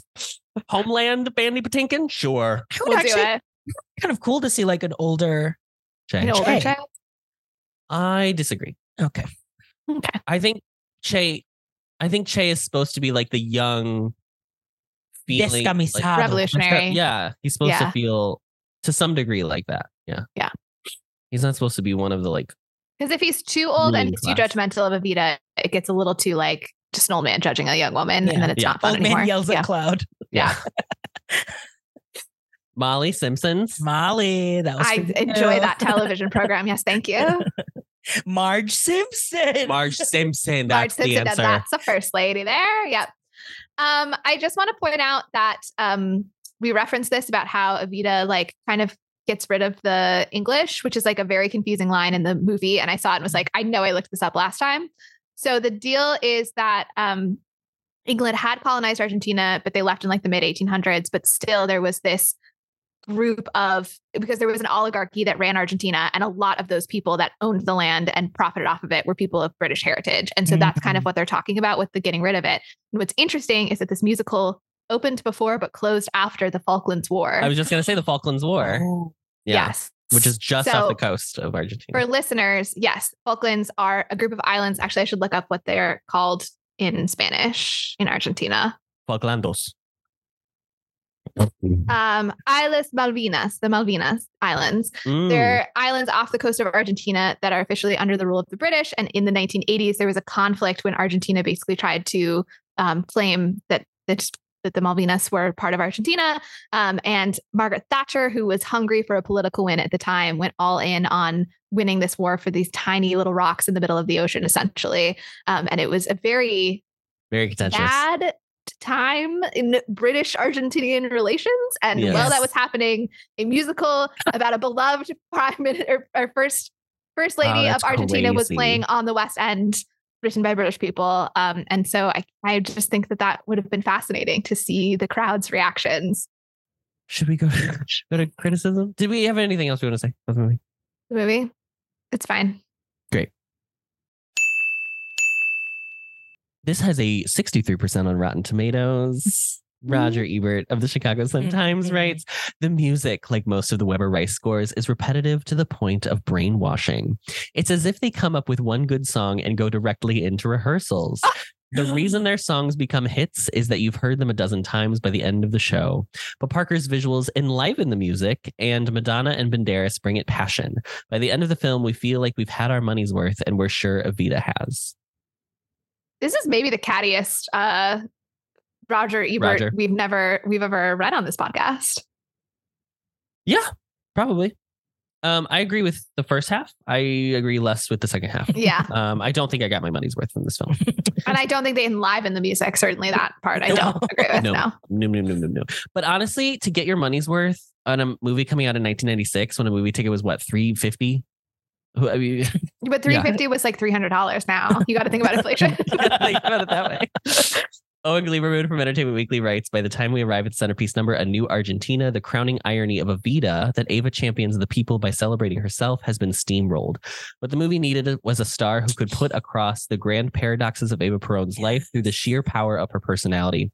But Madonna astonishingly turns out not to be that star. She is one of the most vital pop performers of her time, yet in this, her ultimate bid for Hollywood respectability, she neutralizes her most magnetic qualities the teasing eroticism, the unashamed soul force for vulgarity.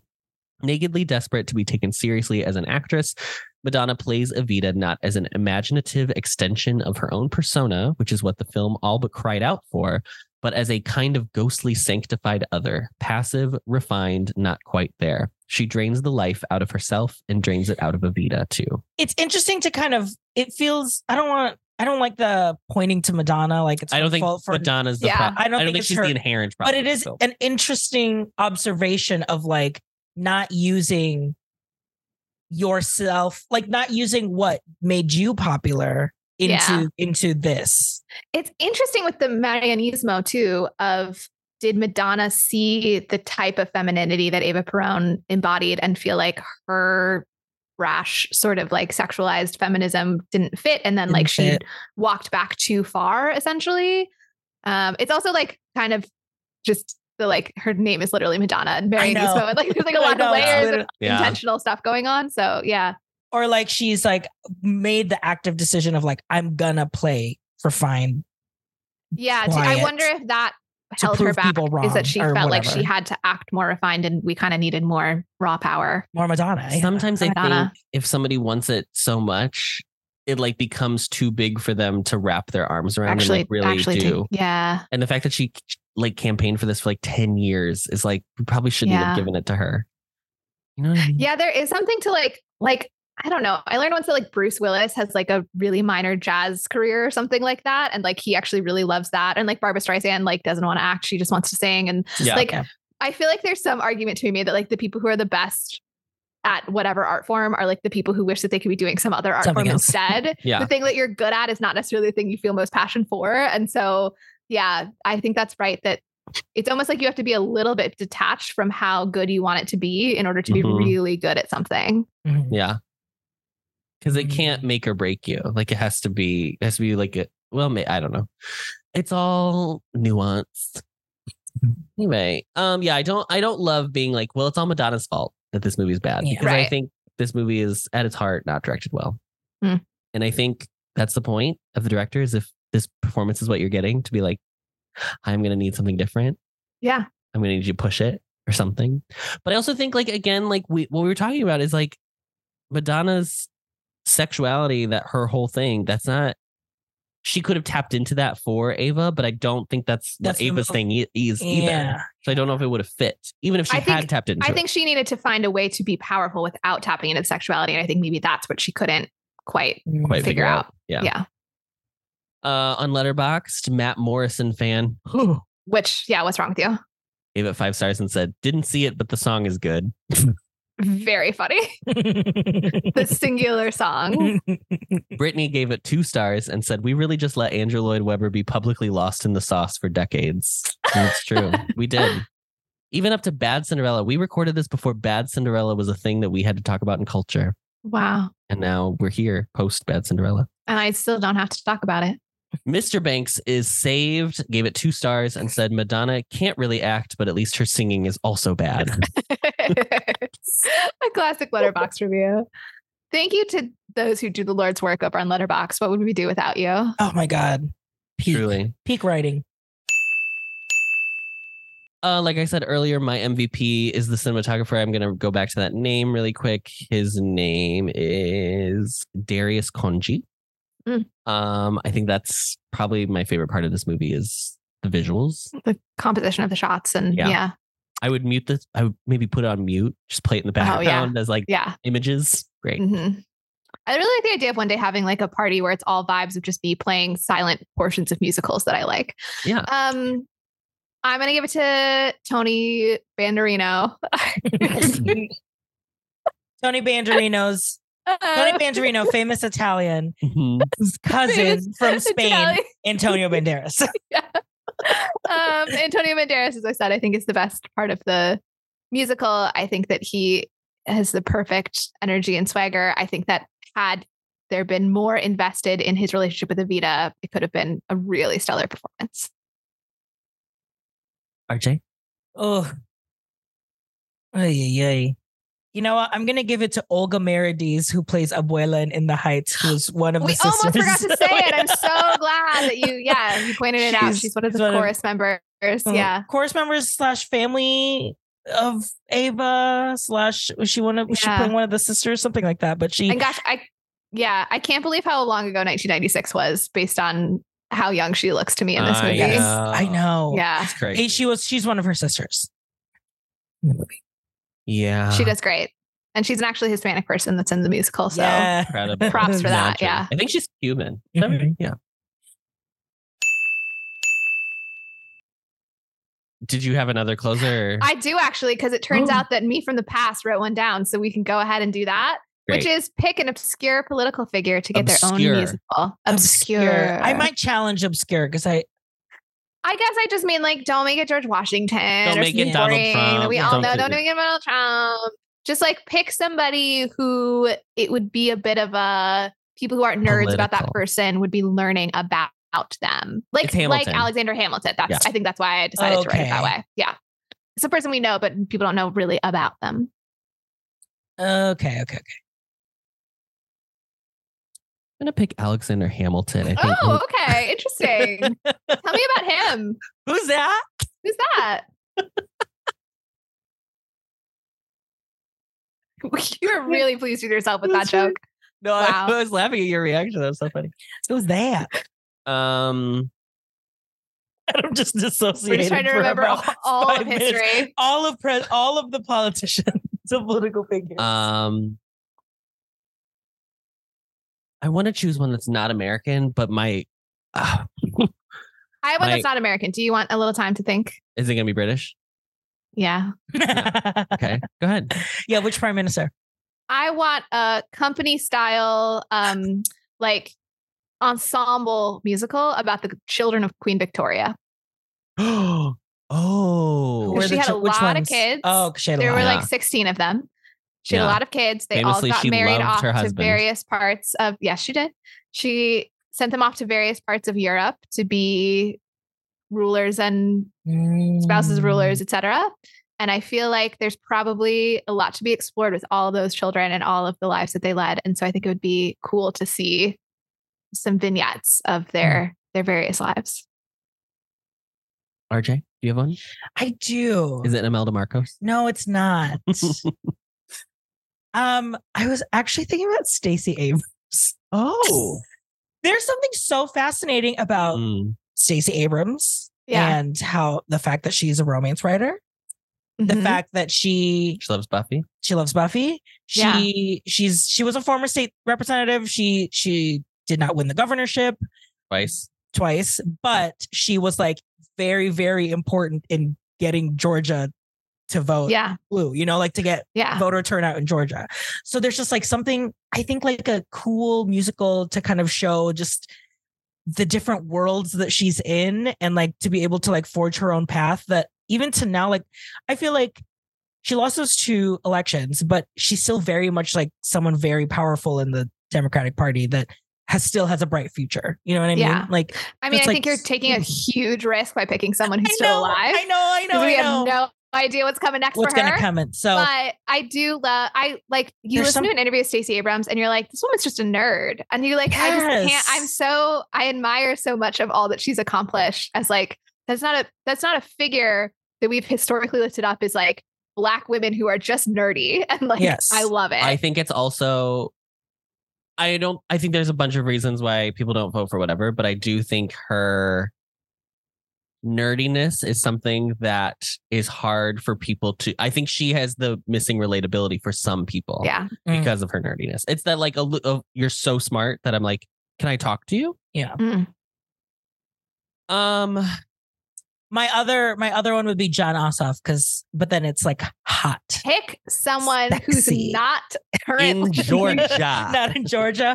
Maybe it's about Georgia politicians. Oh, Maybe it's just Maybe it's John red Raffensperger. of Just give me a the Geor- Secretary of State of Georgia. wow. Um, okay. don't do this. Do you know who I'm gonna pick? No, but I already I'm hate also picking someone alive. It. okay. It doesn't Sorry. matter who he's going to pick because of that chuckle. We know he shouldn't pick it just based Yes. on that reaction. I am picking Chasten Buttigieg. You're so stupid. You're constantly haunted by the By booty Buttigieg. and, it- Gays. and- and it's called Buttigieg Gay. No. No. Um, no, I am picking Chasten. Okay. It's happening. okay. Because I do think his life is very interesting. Um, he at one point was kicked out by his parents. He was living in his car Oh. because of uh, his sexuality. Uh, to being on the cover of Time, wasn't it Time with Pete? I think I it was, know. I think it was when they when he was running, obviously, Yeah. and there was like a glimmer of a hope of potential that there was Yeah. going to be a gay couple in the White House. I don't know why we ever thought that would be possible. So you're thinking like a Dear Evan Hansen kind of like a contemporary, there's a lot of emotional parts to it, Yeah. kind of musical. And I also envision this. Sorry, I want to be clear. I envision this as like we see the real Chasten, who I think is femme, and I think has to button up a lot of that to be more palatable. Mhm. But I just have a feeling that he is not as. um I I think he's more like me than he's like Pete. Let's say that. Mhm. Okay, Henny, Henny, Henny, Kiki, Kaka. Henny, Kiki, Kacker, Oh, Pete. Bert. Yeah. Yeah. That's what I think. I'm thinking Chasten. Also, I'm kind of technically know. Can you tell the story on the podcast? Oh, Or is I it mean, not it's for public consumption? Pete Buttigieg, when he still lived in South Bend, he obviously lives in DC now. When he still lived in South Bend, he went to the same church as my mother. So my mother, So listener of the show my mother, Nan, we all know, we all love. Um, was on the show. she went to their wedding at our church. She did. Yeah, she's spoken to them multiple times. Blah blah. blah.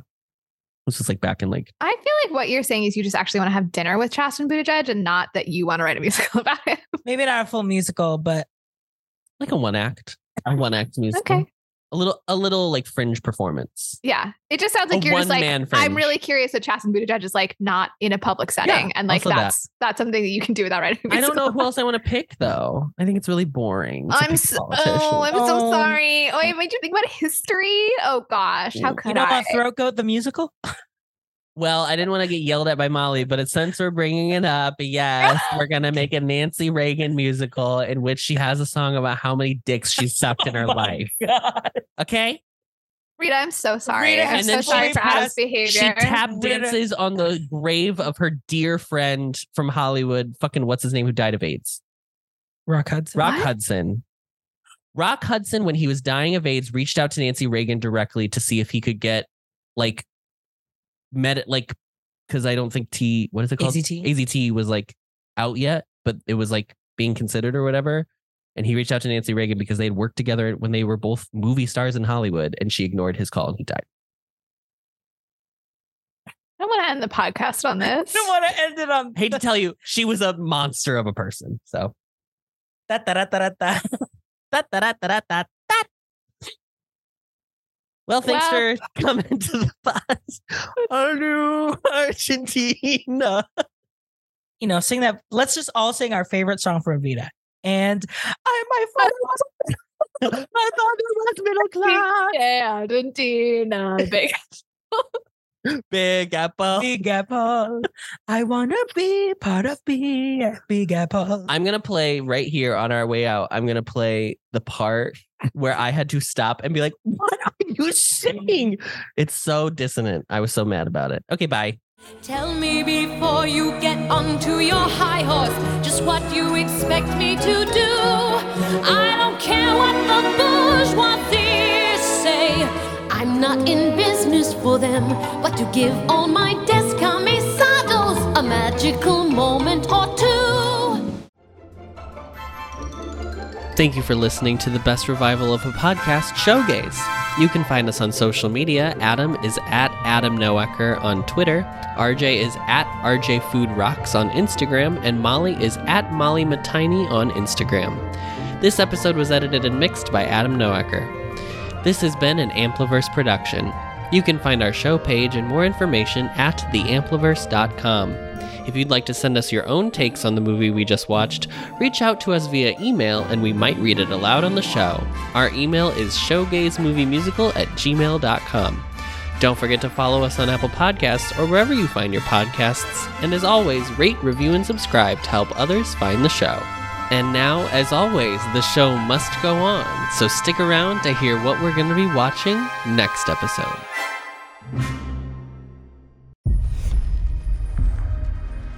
This is it. Dresses by Ella.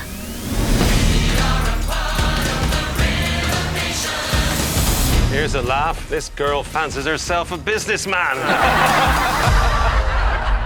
Cinderella. It's only my love for your father, rest his soul, that stands between you and a life on the street.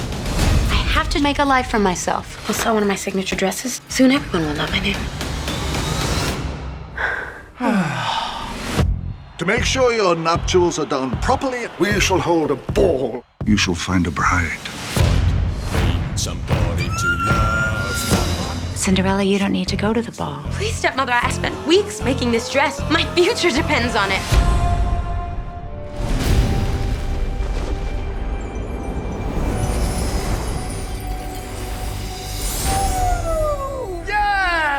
I am your fabulous godmother.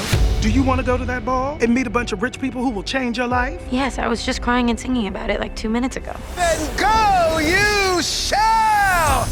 Oh, look at that. This is different. I didn't think- Okay, Dad. You said you wanted to be a businesswoman. It's magic time. Holy. Where's my tail? I can't balance without my tail. Here I go again.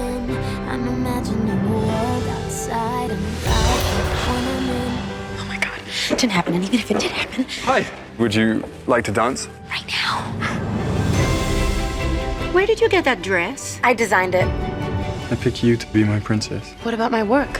I don't want a life stuck waving from a royal box any more than a life confined to a basement. If it's a million to wait, I'm gonna that one. And if it's I a have dreams that I have to chase.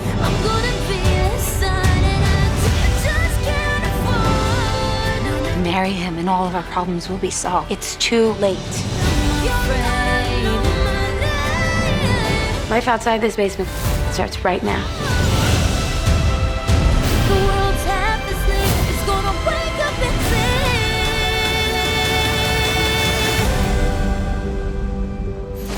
sing. They're glass. Any way you can make them more comfortable? No, But you just did a whole thing.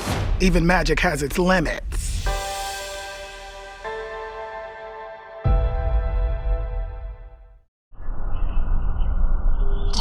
Voices. Building worlds. The Ampliverse.